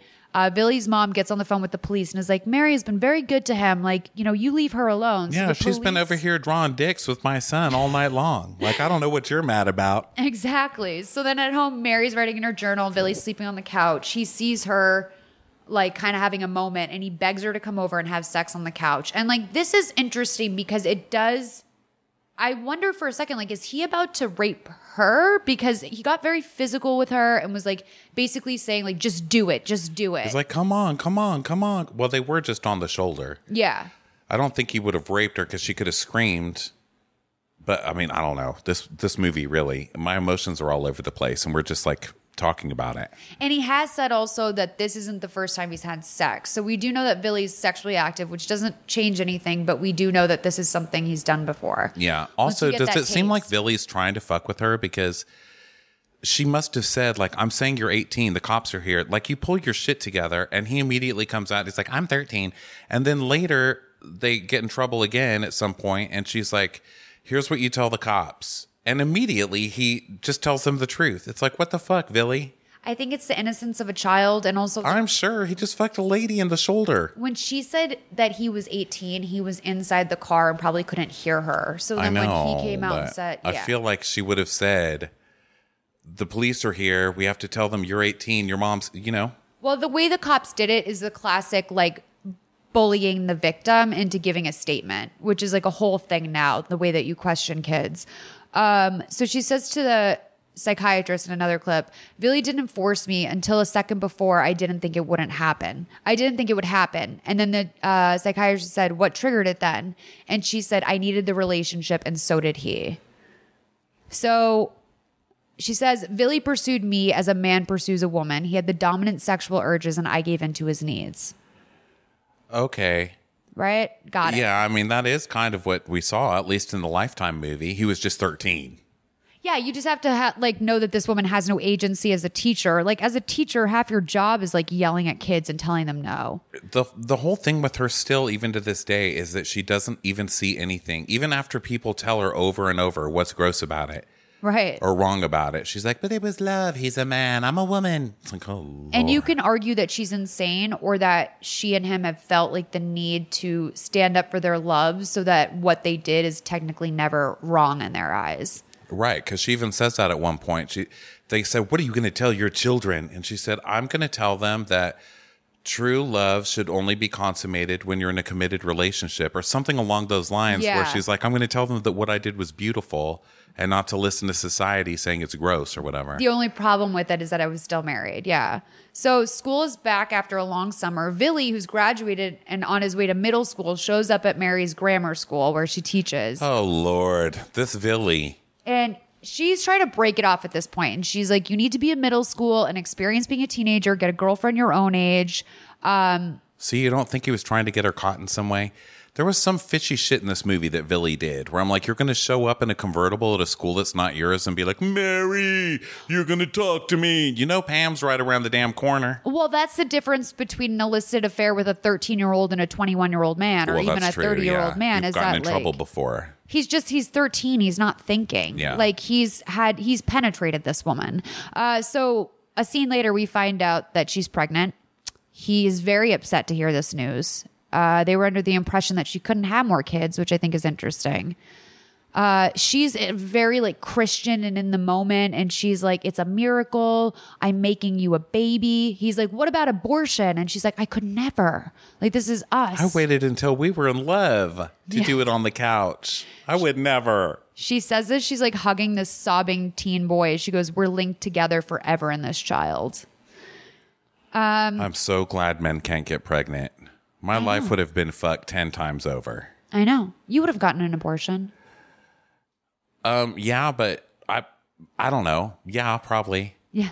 But I mean, what if I impreg- I'm saying, what if I could What if you're impregnate a guy? right now? Oh yeah. You know what I mean? Yeah. Um, okay. So Mary refuses her meds in prison, and her lawyer's basically like the only way you Thanks can get out of this. Thanks for making me a bottom, Malls. No, I'm on this sorry, I show. I'm just kidding. I'm just kidding. I figured you were versatile. In, no, in all my butt's areas like no. life. My butt's like no, no, no, no, no. No, I can't understand it. Like, what Yeah. a vagina isn't enough for you. Yeah. Uh, so her lawyer says that the only way out of this is if we can prove something is wrong with you. So you kind of have to take these meds, and she takes them. She finally gives in and takes them, What were the meds back then? Because she had diagnosed her as bipolar, right? like Seroquel or something, probably. Because did they have, um, did they have like antidepressants and stuff back then? Yeah, this is only the '90s, hon. Early. Uh, mid '90s. Yeah, they had an antidepressants. Oh. Um, so I'm gonna play a clip from.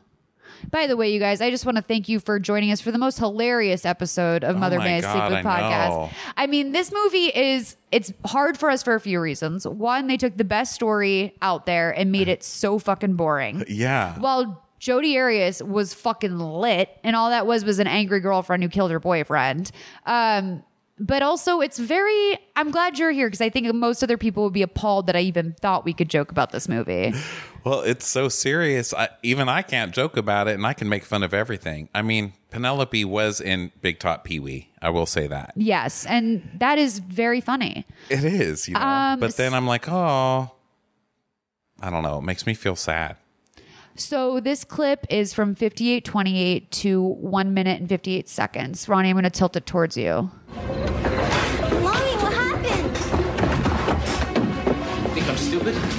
Let think this baby's mine? No. Hey kids, wanna know what No, mommy's don't- been doing with Billy? Daddy, Huh? kids, She's please been don't- playing house. It's right here in No, fucking don't, please, stop. You think I'm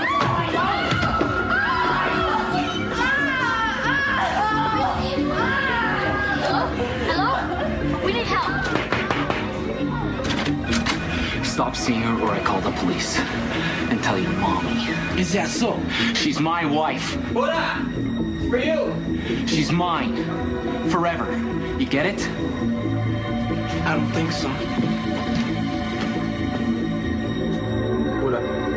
Come inside. You better think again, punk. That was your teacher on the phone. She's on her way to the hospital.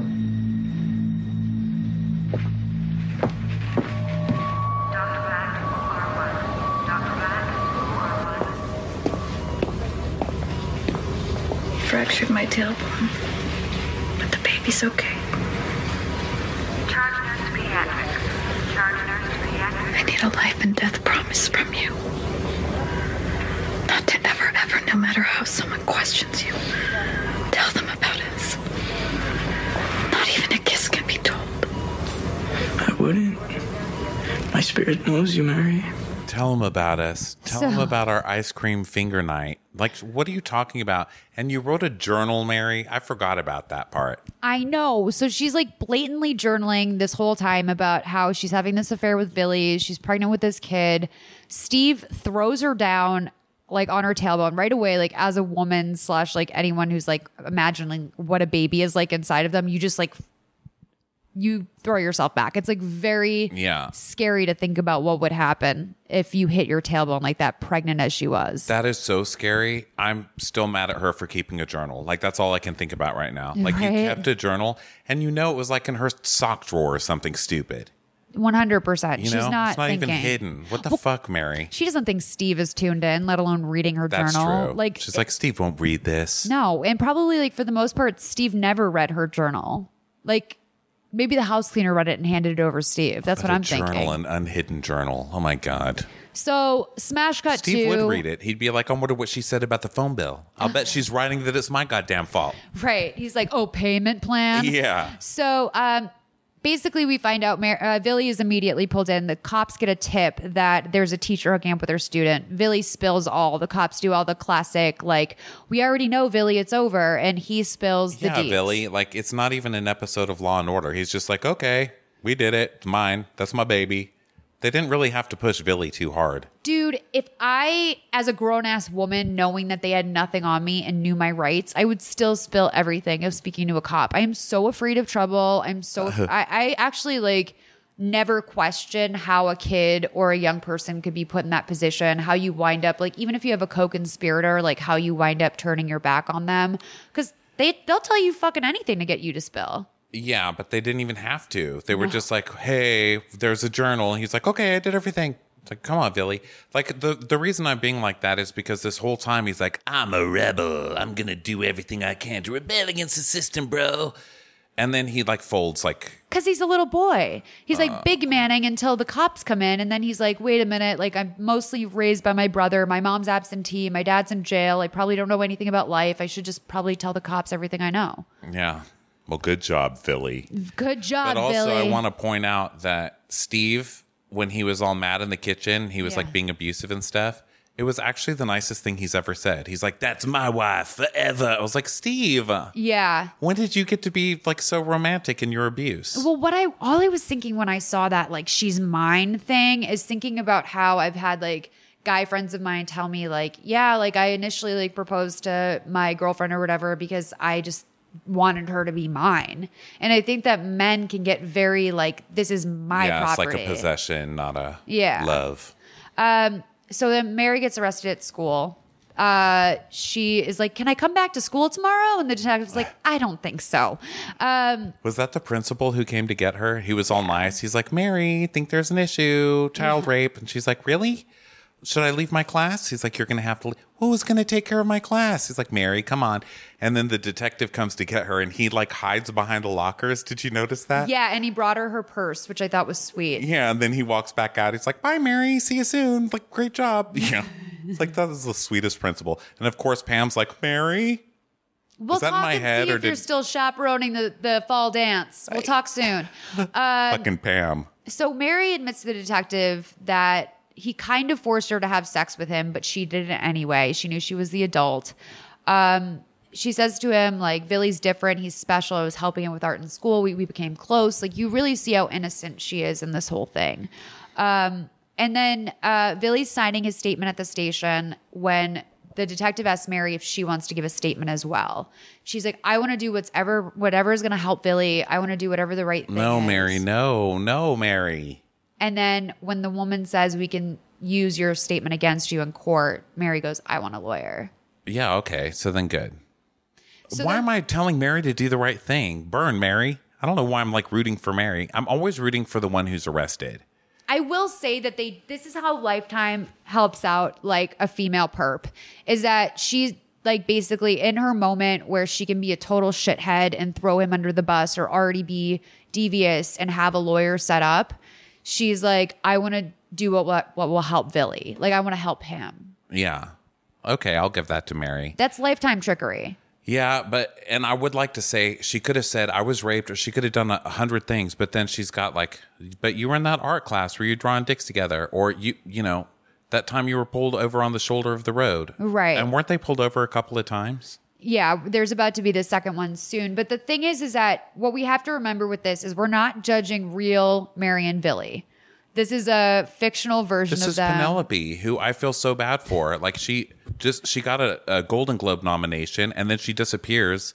And then she comes back in some shitty movie four years later. And so I see this and I'm like, you could have been more like I wish you had believed in yourself more, Penelope, and just kept at it. Well, that's what I was thinking when you were talking about the psychologists at the top. Is that these tra- the trajectory with the lifetime stuff is like shocking to me because sometimes people will have an amazing career, kind of plateau after their award and then start doing lifetime sometimes people will really like get their chops doing lifetime movies and then Right. blow up Now they're getting their chops in the Hallmark movies. yeah That's where they cast it like community theater and it's always the same actors playing every you know, different roles in all the movies. Candace Cameron's about to do her ninth one of like one series. It's not Nora Roberts, but it's something like that. her ninth. Uh, Jesus. they make bank. She'll be ready soon. Uh, but the mom doesn't take the fact that her son was raped well, and she takes it out on him. As I think, I don't know if you had a mom. I had a single mom who was afraid all the time, and so when she was scared for me, she would get mad at me, and that's how it would come out. So when I was watching the scene, as much as I was like, "Oh, that's so terribly cruel," there's probably like you know, sexism stuff going on here, as well as like maybe some cultural stuff.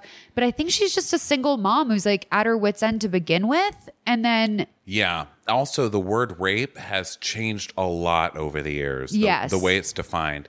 Because back then, it used to be um, associated with violent, um, violence and, uh, tor- you know, not torture, but, you know, violence, basically. yeah, And someone who's unwilling. That's what everybody used to say. Like when this story came out, people were like, you can't rape a guy with a boner. That Yeah, doesn't yeah, even yeah. make any sense. Like, who cares? Who doesn't want to fuck his teacher? And there's even a radio clip supposedly from back then where one we guy's like, was she good? Yeah, or yeah. And like, and, and this is the whole thing with this week when they got divorced, everyone being like, love is dead. And I'm like, or maybe like if this was any other situation where the victim was female, people would be like, she's been held captive for the last, like, by a person that's been brainwashing her. Billy was in her class in second grade. yeah. She's been brainwashing him his whole life for all they know. Yeah. I think the mother got so mad at him because he was deceiving her the whole time. I think if it had been like a one time event or something, but all, all of a sudden she's like, wait a minute, he's been spending the night and lying and, you Yeah. know, had her over here that night. It was dark. I didn't even think anything weird about that. Right. So Mary like can't really play by the rules ever. We even though she's been told like you're going to get released on bail, but you can't talk to Billy and you can't talk to his family. She meets Billy's mom in the park to have a one-on-one because we know she's pregnant now by Billy. Um, and she says mother to mother. Billy's mom says mother to mother, you got kids. You know what I mean. I place my son in your hands. You take care of him like you would your own son. You broke trust with me. What have you done to my family? Yeah, the only sensible person in this goddamn movie, the mom. it's mom. so real the scene with the mom like Yeah. because she's also not like spitting mad or like anything she's just like mom to mom like how could you do this to me because she likes mary yeah. you know i don't know whatever so mary is asleep on the couch again she's back on the couch uh her husband tells her that he never called the police it was his cousin um mary can't That always the case. Dude, Get out the of here, way he Steve. says it is sinister. He's like, just so you know, I never called the police on you. And she's like, yeah, right. And he goes, it was my cousin. And it was like, how does your cousin know? Did he find the journal? Uh, yeah.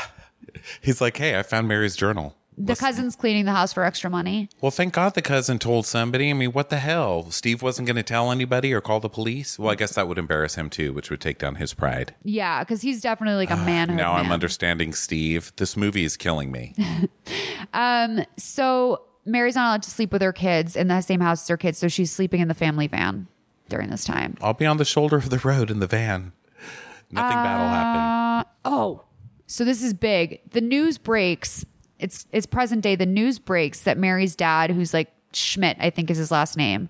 He fathered two kids illegitimately with student college students of his while he was in office. Girl. And we just see Mary's mom like stoic at home, like watching this news on TV, like doing the sign of the cross. Like she's just like everything I know is a lie, but big surprise. But don't you think Mary and the dad were both like, fuck you, lady? Yeah. She's a monster. They definitely get there at the end. Like basically Mary and him are like gangbusters, dude. Yeah, but doesn't the doesn't he still stay on the mom's side kind of? Ah, like a pussy. I mean, he's dying. She takes care of him. Oh, that's You're not gonna like slap the hand that feeds you pudding. That's true. Um, so Mary and her dad have like a one-on-one, and she he's like, "Are you in love with him?" And she's like, "Yes." And he's like, "Well, then I've got no nothing to say." Well, yeah, now that you're an asshole too, Yeah. My whole life would have been different if you had said that years and years ago. Like, no, I wasn't in love with him. Okay, then go be happy and find a way to be happy. But instead, you sex shamed her ass, yeah. jerk. He's like, oh, I got caught. Okay, it's okay for you too. Sorry, you fucked your brother, by the way. Like, Does he know? no, but I mean, P.S. Oh my God. Um, so when Mary comes home with her dad, she sees her mom in the kitchen. The mom's like doing all this housework, and the mom just looks at her and says, "May God in heaven have mercy on you." Uh, And Mary, the dad too, right?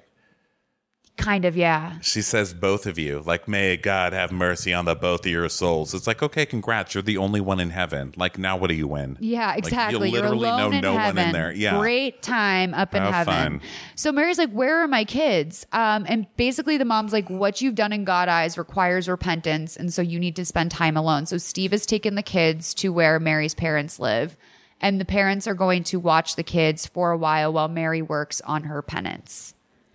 How is it penance? How's it not seeing your kids? I get that that's punishment, but how is that not punishment for the kids? Why do the kids have to keep paying? You know? It's fucking terrible. It's fucking it's absolutely terrible. And like they've basically like I think to this day the kids don't speak to her. Oh well, yeah. Would you? No. But I mean like it's your mom, you know what I mean? And like Mary I know, but she totally just threw their asses away. Even though she's saying, I love you, I love you. Well, getting laid by that guy was more important. Like, you know, that's against the law. And then which part we'll get up to next. I'm just bracing myself for my anger. Look how calm I am. It's not going to last. um, one thing that I think also was another sign of how Mary's parents kind of dictated the future of her life was that they came to an agreement with Steve that if Mary gives up Billy's child for adoption, then there might be a chance that she could have visitation with her kids someday. But unless she does that, there's no sign that she's shown her penance, done her penance or whatever. Right. Um, Mary gives birth to her daughter Audrey. Um, Billy's mom meets the baby. She says that CPS is going to take the baby in 48 hours, and Billy's mom asks to be the guardian. Steve decides to take the kids to Anchorage and move them there permanently. Fucking Anchorage, Steve. Like, are you happy in Anchorage, Steve? No. It's like I'm happy. I'm living on spite now. And we know he's working for the airline too. And I'm like, really, how many planes are coming in and out of Alaska? Exactly. Yeah. That's why he's doing it because fucking Mary, the non-effort maker. I guess it's cheap to live up there. I guess it's so cold. What is he doing? The guy who doesn't even pay his phone bill. That heat's going to be turned off in a damn week. It is like one of those dramatic moves though, where it's like, I'm just gonna move to fucking Alaska. Like, Yeah, or I'm you're gonna never gonna like, find us. Hawaii. Like, I'm just gonna get the fuck out of here and go to the exact opposite climate that anyone would normally go to. Yeah. Um, so Billy and Mary are laying in bed. They're making up beeper codes that they can text each other. I mean, we've all been there. From jail. Yeah, but like one eight seven. 187 is like I miss your body and 187 is like the California penal code for a dead body. Is that true? And I thought it was so weird when like yeah, Do you know that Sublime song scream 187 on a motherfucking cop like I'm trying to think. One eight seven. What does it mean again? Say it again. in their relationship, it means I like want your body. But for this, it means like in the California Penal Code, it means there's a dead body. Oh, for Christ's sake. I hated those stupid beepers. It's like, call me, call, like some coded thing, and you go all the way to a fucking payphone, get grease all over your face calling. It's like, what's up? It's like, do you have something to say? I just had to march to a goddamn payphone. You don't even have anything good to say? But that I was love you. so Fuck annoying you. about beepers. Like you would just do it to like be like, oh hey, oh I just want to say hi. All right, and it's like great. Like I'm glad that I like took 20 minutes out of my day to get to a landline. No shit. Um, like, I just left work to come to a payphone and talk to you. Yeah. But it was cool at first. So Mary's mom comes to the prison. She brings her clothes to wear for court. Her mom pushes her again to give the child up for adoption.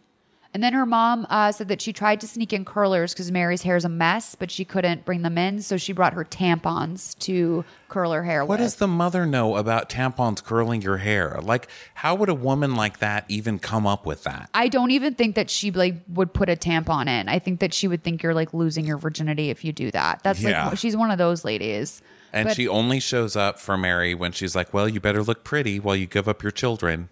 Like, here's some lipstick, here's some nail polish. Didn't she give her nail polish or something in prison? uh no Every woman needs to wear nail polish and lipstick. So that's echoing in Mary's mind as she starts to get ready for her court case. And she actually asks the prison guard if she can borrow some lipstick, um, which the prison guard obliges, which I thought was wild. Um, And amen for having lipstick as a prison guard. It's like, I'm going to look great today.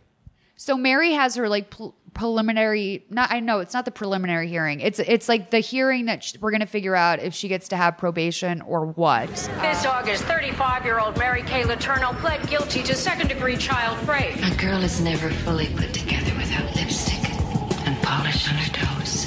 Do you have any lipstick I could borrow? The victim, her former student, is 13 years old. Well, today, Mary Kay receives her sentence in King County Court in Washington State. Judge Linda Lau has two options to force Letourneau into counseling or to send her to prison for up to seven years. Mary Letourneau is an adult who sexually abused a boy, a sixth grade child. She's on medication. She's more realistic now. She gets it, Your Honor.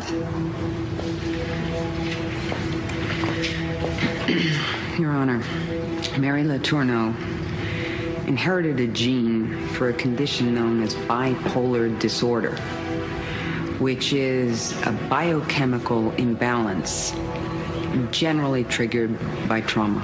Postpartum depression is a particularly devastating time for women who suffer bipolarity. And she sought her way out of, out of this really unendurable despair in her relationship with this boy. She saw him as a man. She, she saw him as a hero, a savior, and she rocketed from depression to a, a state of a kind of exaltation where she felt invincible and able, in fact, compelled to take extraordinary risks, emotional risks, and sexual risks. Mary is not a bad person. She's just a human being that made a terrible mistake. I do not feel that there is a crime. My son does not feel victimized. Rape is when someone is forced. My son was not forced. He's not a victim. So I plead here today on behalf of Mary and the six minor children affected by this, including my granddaughter and my son, who feels unbearable guilt. Please send Mary to treatment. I ask you to look deep into your hearts. Jail will not benefit anyone. And as God has forgiven me, let us as a society forgive Mary also. Thank you. My mom would be like, throw his ass in jail and teach him a lesson. Like, she would not be making those excuses. But that's a good mom, right? I mean, she is a good mom for sure. I think, and that she's, No She's- matter what. I mean, yes. And also, like, Mary does have six minor kids. I do think that this is a little bit of like ignorance just in where societally we were at with rape. I will say that if that was a courtroom that my mom was in, she'd be like, this is my daughter's fault. Like, my, like, if I was Billy in this situation, my mom would be like, Molly, like, can't be trusted. Like, she, this is definitely That's what I'm fault. saying too. Yeah, oh, My mom would be like, throw his ass in jail, you know? Yeah, 100%. So Mary makes her statement, which is her real statement, word for word. Penelope Ann Miller put some stank on it. So if you guys are at home and you want to watch that, you can. I just don't want to listen to it again. Yeah, that's so depressing. The speeches are so like so long. I'm like, oh, I only feel for the mom. And also, she's like, please don't throw her in jail. I'm gonna have to raise this fucker alone. You think Billy's gonna sit there and breastfeed it? Or well, she can't breastfeed, but you know, feed the baby in the middle of the night and change diapers. Like, give me some help. It is weird how gross it is to think about someone breastfeeding someone else's child now when like back in the day, people just did that all the time. Like you just got passed around the cave and whoever had an open nipple, like I know. that's Say what you went. want about formula, but it saved a lot of relationships. For sure. Uh, so Stephen was actually just saying through this, he's like, this movie is so like serious. It's a, it's, I mean, it's a funeral, and I mean, obviously, it's a very fucked up, crazy topic. But I mean, Jodi Arias like had some bounce to it, and somebody gets murdered in that movie. Some Lifetime has camp. I don't even know if this was Lifetime. I feel like this was like a ABC movie that they just aired on Lifetime. How dare you? This was Lifetime. Oh, sorry. Um, so uh, the judge says that she is persuaded community treatment is good. Uh, Mary's at home. She's gonna be at home like on probation. She has to do all these mental check-ins, take her meds or whatever. Then they never address what happens next, which is she's at home brushing her hair and like large clumps of her hair start to fall out. Yeah, what was that? Is I'm that like, a pregnancy, a post pregnancy thing? I don't know. I was like, oh, Mary has alopecia, like little lady. Like I didn't yeah, know they what was skip over a lot of quick. They do a lot of quickies, like that. She's fucking her brother was like five seconds of the whole thing. And they Like never. if your hair's gonna fall out from stress, wouldn't that happen before you get let out of jail? I thought when I was watching it, I thought it was a pregnancy thing because there there is like a thinning hair, like there's a hair issue with pregnancy and all the Yeah. hormones and stuff. So I thought they were doing it to show that she's like not feeling as womanly or as pretty, and that's why she does what she does next. I mean, this woman, Yeah. the, whoever wrote this movie is so sweet to Mary Kay Letourneau because they Yeah. excuse everything she did in a way. Like they give you a, a viable reason. Like my hair's falling out. I mean, okay, so he's 16 Yeah, or yeah, whatever he is now. But they knew their job and they fucking did it. Oh God. So Mary calls Steve. He's ignoring her. Then Mary decides she okay. She gets she goes to take her meds after she calls her kids, and then she gets a page from Billy. She puts her meds back in the bottle, and they make a plan to meet up at the mall the next day.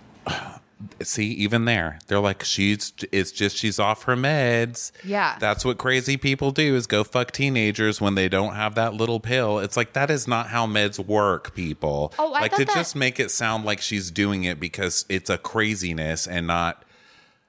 Oh, I felt that was kind of like showing how not seriously Mary took her punishment. Yeah, exactly. But it's also showing like she's not taking those pills on purpose because she's crazy without the pills. Yeah, yeah, yeah.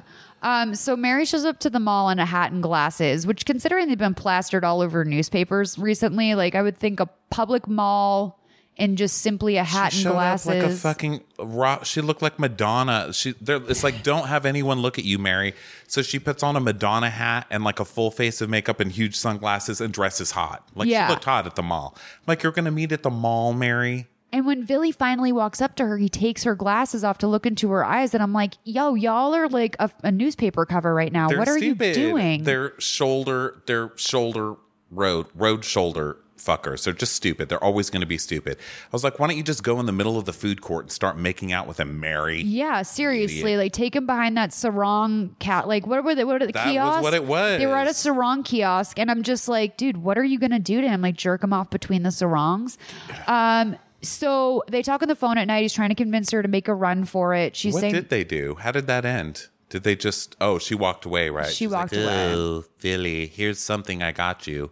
Didn't she give him like a trinket or something? she gave, she wrote him a little note or something like that. Mary with her written evidence. I know, so Jesus Christ, Mary. So um, she's saying to Billy, like, you need to be responsible because you're a father and I have six kids, which showed to me that she's so delusional that in her mind, she thinks that the only thing standing between her and being with her kids is like her physical presence. Yeah. Like she can't run for the border because like she's got kids to take care of. Yeah. I'm like, Mary, you ain't ever seeing them again. I know. And it's the it's the whole thing of like, well, you know, you're a father now, take responsibility because her whole thing has been about I did it because we're in a committed relationship. yes. Yes. Back to that whole thing again. You're wearing a Madonna hat and a mall bitch. Please stop lecturing and you but it wrote also something helps. down. She, you're like, oh, she cray cray. Like she's cray. Like she is legit cray cray. yeah. Um, Mary and her father have dinner. I think this is very interesting. He tells her that statutory rape used to be a man's crime and that it changed a few years ago and that he was the biggest opposer of the bill. And he wonders if some liberal female judge is trying to get revenge on him for that. Did she god. So he's basically saying it shouldn't be a crime. He's just saying, like, you didn't really do anything. It's just these liberal bitches, like, trying to, like, find a loophole, fuck me over. Like, yeah, it's like all the people giving me shit for fathering two children while I had a family waiting at home. They're just a bunch of sexual, you know, they're all tied up sexually. Isn't that best? It's like when the most judgmental people you find out they've been given blowjobs under bathroom stalls. yeah. I mean, it's just the best. 100%. So then uh, he says, she says to her dad, I'm going to get custody of my kids again. I'm going to get a job, blah, blah, blah. And he says, You can do that. You got to prove that you've been rehabilitated, get a job, you got to get your own place, and you got to show that you're trustworthy again. Well, the next scene is Mary in a car with Billy, about to drive off. They're parked again on the side of the road. They have in the car uh, $6,200, a passport, a bundle of new baby clothes. Um, she gets arrested. The judge imposes the original sentence. Uh, Mary's going to have to spend seven and a half years in prison. She gives birth to her second child. Billy's in prison. Um, She's like, worth it. So, what were you going to say was the real reason that she was put back? so she said to Oprah that, or Ain't not to Oprah. gonna lie to Oprah's ass. Sorry, Barbara Walters, who I Oh. think you, uh, would also be too scary to lie to. I wouldn't be scared to lie to her. She's just a cunt. She's just like she looks like a Chuck E. Cheese thing now. Like you push her button and she comes back to life, and then Yeah. she like goes. I don't think at this point she's like, "When did you cry?" Like I literally don't care. Make it, It stop. It wasn't until the view came around that I was like, Barbara Walters, maybe you aren't America's sweetheart. Like, you have kind of like dickhead point of views. Like, uh, so basically, what she told Barbara Walters is that she knew that if she stayed, uh, if she got out of jail and was on probation, that for six months she wouldn't be able to speak to her kids at all. So her like original kids. So um, in her mind, it was worth doing seven and a half years in prison because then there wouldn't be a six month lapse in time where she couldn't send her kids birthday cards, birthday presents. And to her, it was like more important to be able to be in contact with her kids during those six months than the seven and a half years that she would have to spend in prison. But those kids weren't even allowed to see her. I don't believe that at all, and I wish that I had done th- my due diligence and watched the clips yeah. because they're really making her out to be like so innocent and sweet. But that excuse takes a lot of thought. Right. Well, no, I think that that's the best she came up with in seven and a half years, which again is another sign. I don't think Mary is particularly bright. I don't think she's working at the intellectual level of a woman her age or a woman that should be even close to her age. I think that she is working off of like the level maybe where she started hooking up with her brother. Like that's what they say is usually your m- brain pauses where you had your first sexual trauma. Oh, really? Yeah. Oh, I've never heard that. Yeah. So I don't know, man. Like that's what she claims. She and Billy, I guess Billy dated other girls until she got out of prison. Yeah, that was a weird thing too. At the end, when they were showing like the Mary, you know, Mary's a dumbass and fucked people on the shoulder of the road, and she deserved what she got. And then they're like, Billy was still very into her, even though he dated while she was in jail. Yep. And Mary did, uh, I think, six months in solitary because she got caught sending Billy uh, notes through other inmates. Writing shit down, Mary. I mean, So he couldn't come visit, obviously. no, no, no, no. Like he, like sh- I don't even think she was supposed to. No, I guess once she got out of jail. Oh, when she got out of jail, Billy made a request, which this movie stops before she got out of jail. But in real life, when she got out of jail, Billy made a request to have the um, separation like lifted so that he could see her again. And because he's legal and they were both still into it, I guess. But women in prison said that like they would hear Mary on the phone bullying him, being like, "What are you doing with other girls? What are you? Where are you? What are you doing?" Well, that's what I was gonna say. She's just okay with him dating people. I don't think so, but I guess she couldn't stop it. no, and I mean, I guess he has to put his dick in some people before you know. I don't know. Do you think Mary lost her virginity? Oh no, she lost her virginity to her brother. Well, just how they made everything like Mary so nice and put upon. Her husband was mean about a phone bill. You know, she just happened to get knocked up. Like when she does that whole thing of I went with my dad to the thing and Yeah. I left college and then I got pregnant. I was like, Did you fall on a dick? Like, where's all of the stuff? Like, all of the details. They make her look just, and it's not a crime to have sex when you're, I'm not saying that. Right. I'm Right. just saying they make her like a Disney character almost. Like, all this stuff just happens to her. It is very Disney, where it's like her parents are above her and like the constant source of her misery. Steven, what's up? Oh, I was gonna say this just got me thinking. How would they do this movie now? No, like you know, like So because they have to fill in all those gaps and make that dramatic through line. That like They'd probably, I think that they would have like a campier edge to it just Yeah. because now that she's been doing the interviews, I mean, you see crazy on her face. I only saw the still of her and, and um, Vili being interviewed, but she's like, "Dee." she has this like look on her face where I'm like, I know she's trying to explain shit away. And they would character they would kind of make more of a character. I mean, you can't really get too campy with it, can you? But No, it's tough because also she was still in prison when this happened. And I think that a lot of the good interview stuff to come that would be great character stuff to kind of lay down for Mary's psychology would, it hadn't happened yet.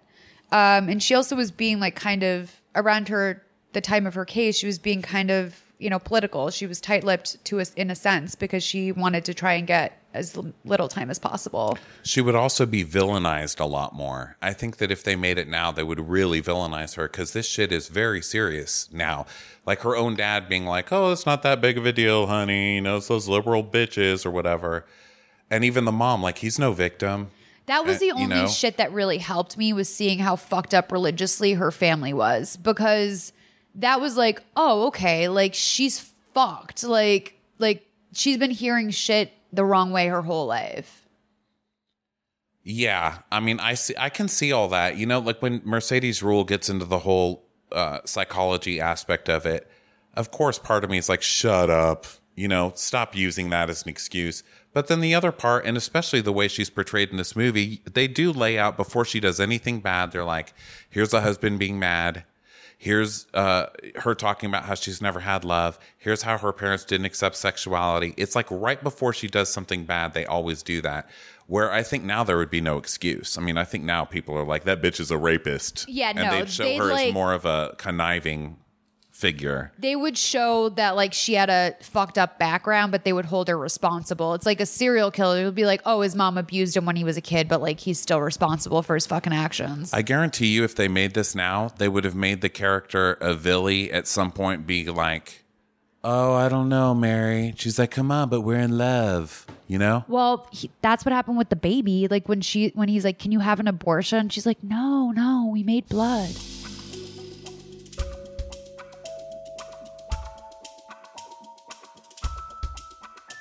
You've been sensitive, Malls. Thank you. Um, well, are we recording? Yeah. So like basically, I just we went to like do a little pee break, and I got a glass of wine, and Ronnie and I were talking, and I was like, "Hey, when I was upstairs, I was thinking like, do we?" Put some sort of maybe like disclaimer or trigger warning or whatever you want to call it at the top of the show, just saying that like the subject matter that we're discussing today is like particularly sensitive for some people. And we're talking about it in the context of a really bad, like a exceptionally bad. I have to say, this is probably the worst Lifetime movie I've watched since I started this show. It is, and so much of it when in what we do when we recap things, we like to make tasteless jokes and like get crazy. And this really isn't that kind of movie because they took it so seriously, and the subject Right. matter obviously is so serious.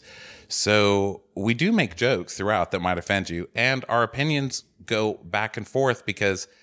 In a lifetime movie, they're going to try and make you feel for the rapist. Okay, that's just how it is. It's if it's a female rapist, yeah. yeah, so we're going back and forth and just trying to understand the psychology. And if it's going to make you crazy, please just turn it off. I don't want to hurt anybody's feelings. Well, I think we're going to keep this at the end of the episode. So I just want to say if we made you crazy, I'm sorry. I don't I don't want to do a disclaimer because I feel like that also takes away from some of the other subjects we've covered in the past like eating disorders and we've covered rape before and murder and terrible things that people experience all the time. So like to say this one is different, I think this one feels different to us, even though we can make fun of anything, is that it's a kid.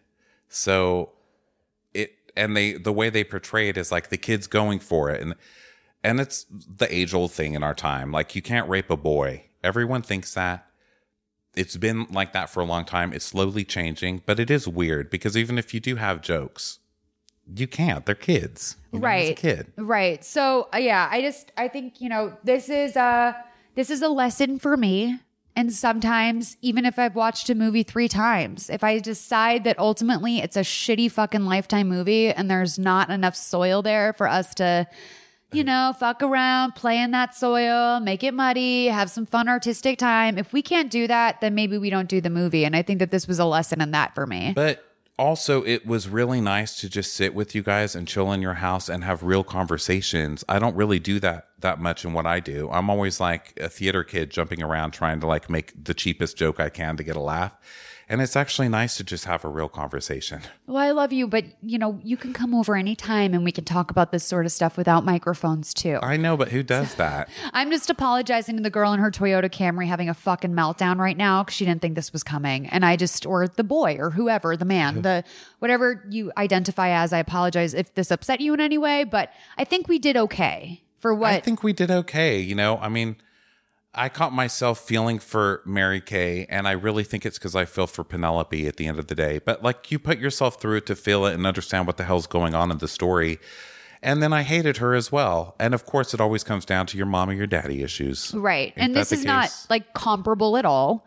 But um I thought of Steven also like after I was like, no, don't because we I was like, don't do the trigger warning. Because you work on my favorite murder, which I gleefully listen to every week, where terrible things are discussed. And I understand that it's not personal to me. So it's I'm hoping that people feel that way when they hear this. It's not Oh. comparable though.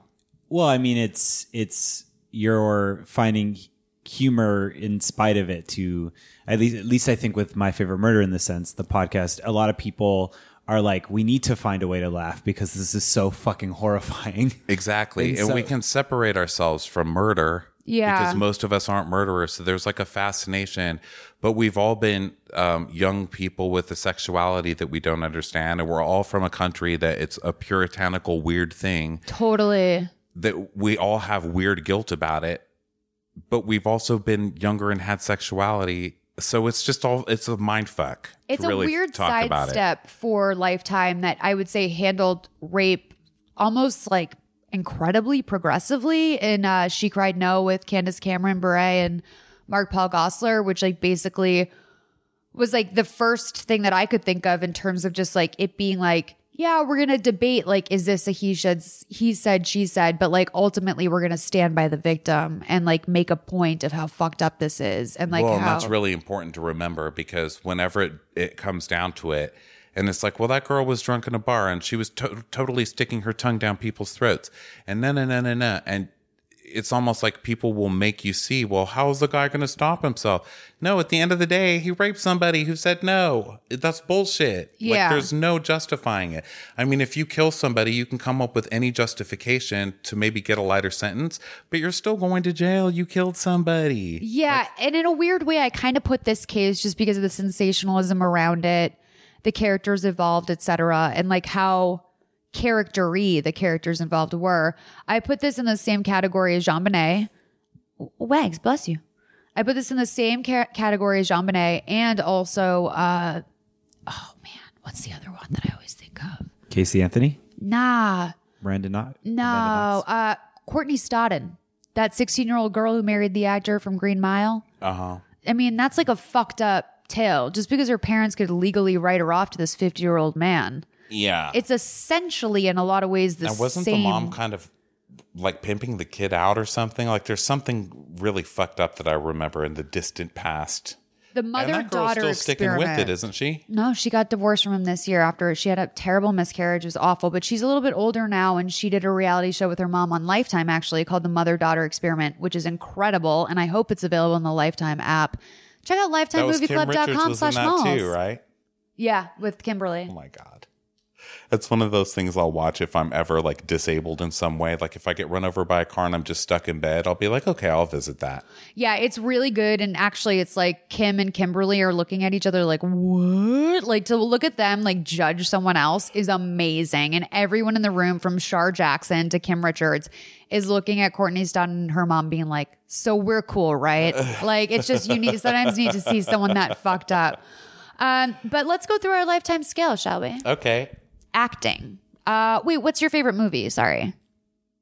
In general? Yeah. Or Best lifetime? movie ever made all time. Well, I have, can I say two? I can't, right? Yeah, you can. I like the color purple Okay. and I like Clue. Okay. So one is the color purple or clue, Okay. and five is Mother May I Sleep with Danger. Okay. So on a scale of one to five, would you say this is closer to the color purple or Mother May I Sleep with Danger? I would have to say probably closer to the color purple just because there was like some sensitivity in it. Yeah. Even though I didn't buy most of it, at least they were trying. It wasn't campy, you know? So like 2.5? Okay. Okay, cool. Um underreactions. Something happened and there was a major underreaction. The whole movie. I know this is a Pam. five. I Pam think is Pam just is a five. Pam herself has carried the five for the entire Yeah. team. On a scale of Pam to Pam. Overreactions, though, too, were pretty huge in terms of Mary's parents, Steve. Well, her mom never even gave any emotion. Yeah. The biggest, the only overreaction I saw was Steve with the telephone bill, but that was huge. No, the mom saying you have to give, we've sent your kids away and you have to do penance was pretty big. But she was so calm. But it's an overreaction. That's true. I guess I'm thinking in the like emotional way. Let's give it a three. Okay. Okay. Uh, dialogue. Is this the color purple or is this Mother May I Sleep with Danger? You know, again, I would have to say color purple because they were like, let's talk psychology, Mary. Also, they got Mercedes Ruehl like not laughing her ass off. She was like, I'm really a calm psychiatrist slash. So yeah, they tried. I would give it a color. I'm I'm Like so sorry, Steven Spielberg, Whoopi Goldberg, Oprah Winfrey, all the people who worked really hard on the color purple. I'm sorry. So would you give this like a two? Or is this the best dialogue you've ever seen in a lifetime movie? The dialogue was pretty stupid. You tell me. Like I'm I'm on the fence. I'm I'm mediocre. It wasn't the worst. I'm gonna give it a two. It wasn't the worst. Uh, there was more like weird setups and scenes, like the ice cream eating with the hands is always gonna stick out to me. Yeah, the whole opening thing that you played that they kept playing through the whole movie, and especially a woman is only a woman with lipstick and nail polish that they played over and over. That would kill it, but the rest of the movie I thought made an effort. Okay. So we have wardrobe, which is an overall category that has two subcategories. Um, Okay. uh, subcategories are wigs and weaves and makeup. So keep that in mind. Wardrobe overall, is this closer to the color purple or Mother May I Sleep with Danger? Wigs and weaves, color purple, No, no, no. Uh, oh, okay. So wigs and you want to go straight to wigs and weaves. Uh, because they didn't wear any, right? right. We'll just give this a one for wigs and weaves. Overall wardrobe, what would you give that? I would give it a I would give it a high score, which is that. One. I would give it a 1 because it was very much the time They nailed it. and it looked like oh it's a period piece but then when she went to the mall dressed all sexy you're like oh okay that's what they would do if they were making an effort so i think they made an effort to keep it dowdy Makeup, I'm going to give a three because there was a lot of heavy looks. And then also, like, Um, just like the way that she put her lipstick on and then it was perfectly blended into a blush. It was a little bit just like delusional and not in a good movie way. So makeup is a three. Makeup is a three. I feel like I should lower the hair score because that tampon curler scene. I don't want. Oh I don't yeah, want the children doing that. tampon curler. Okay, we're giving it a two for the tampon curlers. Okay, Sorry, thank you. we make an amendment on the books. Retroactive. Uh, crying like that big crying scene that's like unrealistic in real life, but is great for a lifetime movie. No, they were terrible with that. Don't you think? Like not enough crying, Their subtlety in this movie, I think, was pretty good. Heavy-handed subtlety. Yeah, like I felt like that was pretty well done for a Yeah. lifetime movie. But whenever someone lost it, it just it didn't work. Even Billy, I was like, oh, So, oh, good. I I mean, I actually think the crying is like a four because the way Billy's mom lost it, it's very close to Mother Mason. Billy's mom, yeah, Billy's mom can kind of win everything in this. Beating him with a broom when she found out what had happened. Well, I used to have to pick belts. I mean, a broom's really Oh, not that bad. A belt. Ooh. Yeah, Shit, man. Growing different up time, was guys. rough, dude. Yeah, Yeah. Okay. But then it was over, you know. So No, I, I don't even have to ask what this is. Victimization of the female character is probably our ultimate five. yeah, Yeah, this is like the most lifetimey shit I've ever seen. Yeah. Font? We didn't really get a view of the font. the font was so squiggly. Um, yeah, I would I would actually say five with the font because that we don't remember it is sad. Okay. So, uh, Stephen, where does that leave us?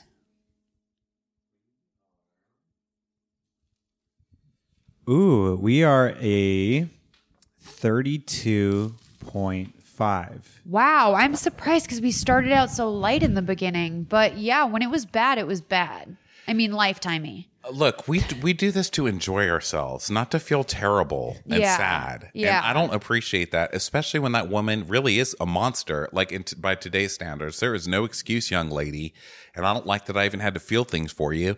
And Penelope Cruz, make an effort. Where is she? Penelope Ann Miller. yeah, Penelope, Cruz is like, I don't need imagine to make an effort. Penelope effort. Cruz as Mary Kay Letourneau. That would be a totally hot and totally different movie. Like it'd just be that scene from Volver where she's dancing through the living room, and we're all like, "Yeah, whatever, Billy can get it." Like, yeah, totally, Billy can get it. Um, yeah, Penelope Ann Miller's insecurity has always, I think, made her a decent dramatic actress, but Yeah. I think it also made her quit acting or something. Like, bitch, get back here. I hope she's okay. She's on a farm somewhere. Like, I don't need it. Yes, you do. You do need it. Let Come me back to me. check her IMDb and see if she has anything in post. I don't think she does, but look, because I, I was like, I'm getting distracted because I saw Pee Wee's Big Top. Yeah. And then she was Golden Globe nominated for something. And then it was four or five years and she did like Oh, she something has terrible. She has something called American Dresser in post, something called Sundown that was announced. I mean, she's not in anything crazy, but she was a series regular on Mistresses Oh, see? I didn't even see it. Welcome back, Penelope, five years ago. and Congrats. American Crime, whatever that was. It was on two years ago and she was a regular. I actually watched that You did? season two. Oh, wait, I think I know what that was. It oh was my a God, show Penelope. I wanted to be. welcome home. I'm glad Crime you're still Story. working. Yeah, they were. Yeah. Why would they have two Oh, names? Oh, she's rich. Fuck Penelope. Yeah, fuck her. I'm sorry for feeling bad for you. I don't even feel bad I don't for even you feel now. bad for you, Penelope. Asshole. Sorry. Sorry that you so convincingly betrayed this dumb teacher. Glad you Um, got over Pam, bitch. Would you buy Vili's strain of weed and what would you call it? I would not because that guy looks like he will lace your shit with something. Yeah. I don't trust him. There's PCP in the mix. yeah, I don't trust him. But what would you name his strain? Um, Teacher pussy? uh, O'Keeffe, What does that mean? Georgia O'Keeffe. It was like his first shit. Posay Oh say. my god, dude, that's and so Keefe clever. is actually weed. and it's flowers, dude. Oh my god, Fuck you're yeah. so smart. Kind of has a double would meaning, name it that. don't it? He wouldn't. oh my god, He'd name it like Chronic with a K at the beginning and the end. Yeah. Idiot. Yeah, he would. Oh my god. Well, Ronnie, thank you so much for being here. I'm so mad now. I don't know why it, it turned. It turns, right? It turned. Like I'm mad now. Well, I've never done one like this where I'm like, I don't want to joke about it. I love this story in the news. I don't like that we've had this. Like, if we had done this last Friday, I think it would have been just as bitter on our ends, except we wouldn't have this added incentive of like, he's divorcing her now. Yeah. But it was good chilling with you guys. Thank you so much. Guess what I'm the doing now? out. What? I'm going line dancing. Oh, no. Where? Harry's Oil? Whatever? Yeah. Wait, I what's it called? Oil can getting Harry's? mad. Oil cans. Oh fuck yeah! I feel like that's why I'm getting mad. You're gonna take your scooter up to the valley and line dance it out. yeah, just people like, are going to be I'm- like, "Why are you crying?" I'm going to be like, "Do you know what pain there is in the world?" Yeah, her dad was like for the independent party, man, and he was impregnating students too. I'm for How the independent party. I hate knowing that the independent party was that. Like that's the You're for the ind- independent party? It's pretty yeah, just because they're not Republican or Democrat. right, right. I mean, I don't even know what they say really. Don't they always say something different? They're independent. That's what Thomas Ravenel ran under. Well, he also had good coke.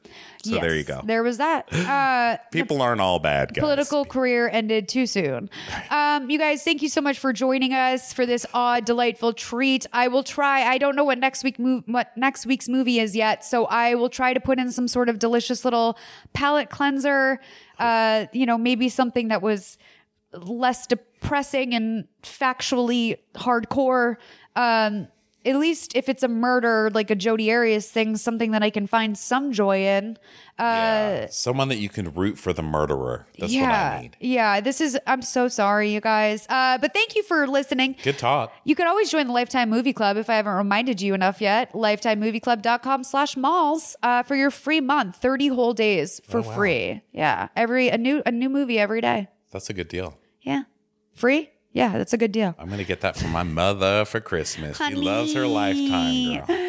Uh, it's a $3.99 subscription a month. It's not that bad. That's not bad at all. Four dollars a month for a movie every day. There's a lot in that catalog. Yeah, and like you see, I have this TV here. I don't need to go to the movies. Yeah, sometimes I'm like, what is Tori Spelling, Spelling feeling right now? And I can always find out. I'll wait till Get Out makes it to the Lifetime movie app. Thanks. Do you think they'll be doing that? Is she in Get Out? No.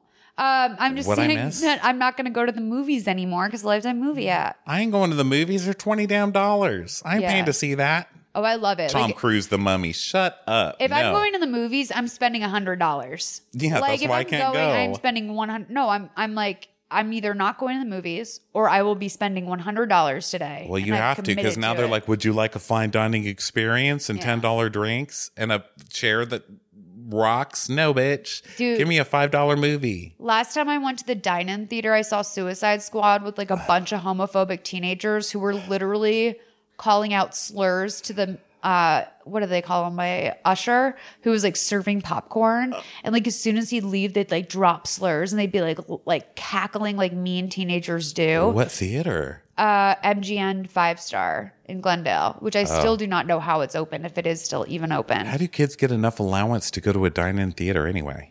they're shithead kids from la i don't know what the fuck they do Fuckers. what did we do i played with a stick in the yard I had five dollars. I would go roller skating once Yeah. a week and buy a pickle. That was my Oh, life. I loved I love pickles. I know, me too. Okay. Well, you guys have a good week. Steven, thanks so much for being here, friend. Talk to you soon. Love ya, everybody. Bye.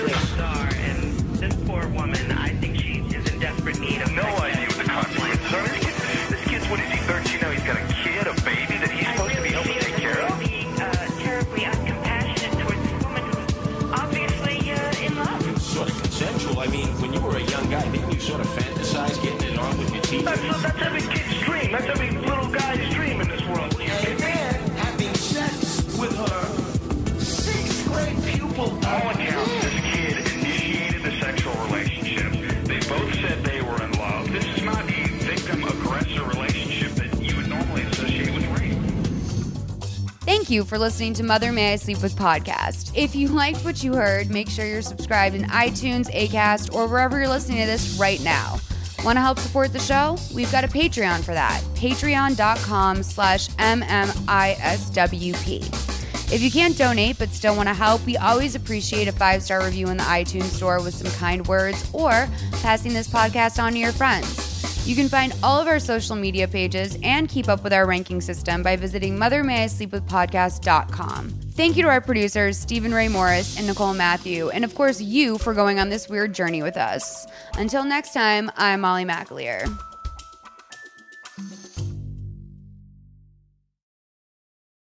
Hey there, this is Justin Bartha. I made a funny new podcast, King of the Egg Cream. It has the greatest cast in the history of podcasts with actors like Lewis Black. I'm torn by my feelings for two women. Bobby Cannavale. You can eat it, or if someone hits you, you can put it on your cut. Melanie Lynskey. I wonder what these marvelous things are that look just like boiled chicken feet. Jason Ritter. I can break things and pick locks and kill people. Michael Stuhlbarg. The whole point is to inspire people that they should make themselves better. Ari Graynor. No, don't whet its appetite. What are you, an idiot? Me, Justin Bartha.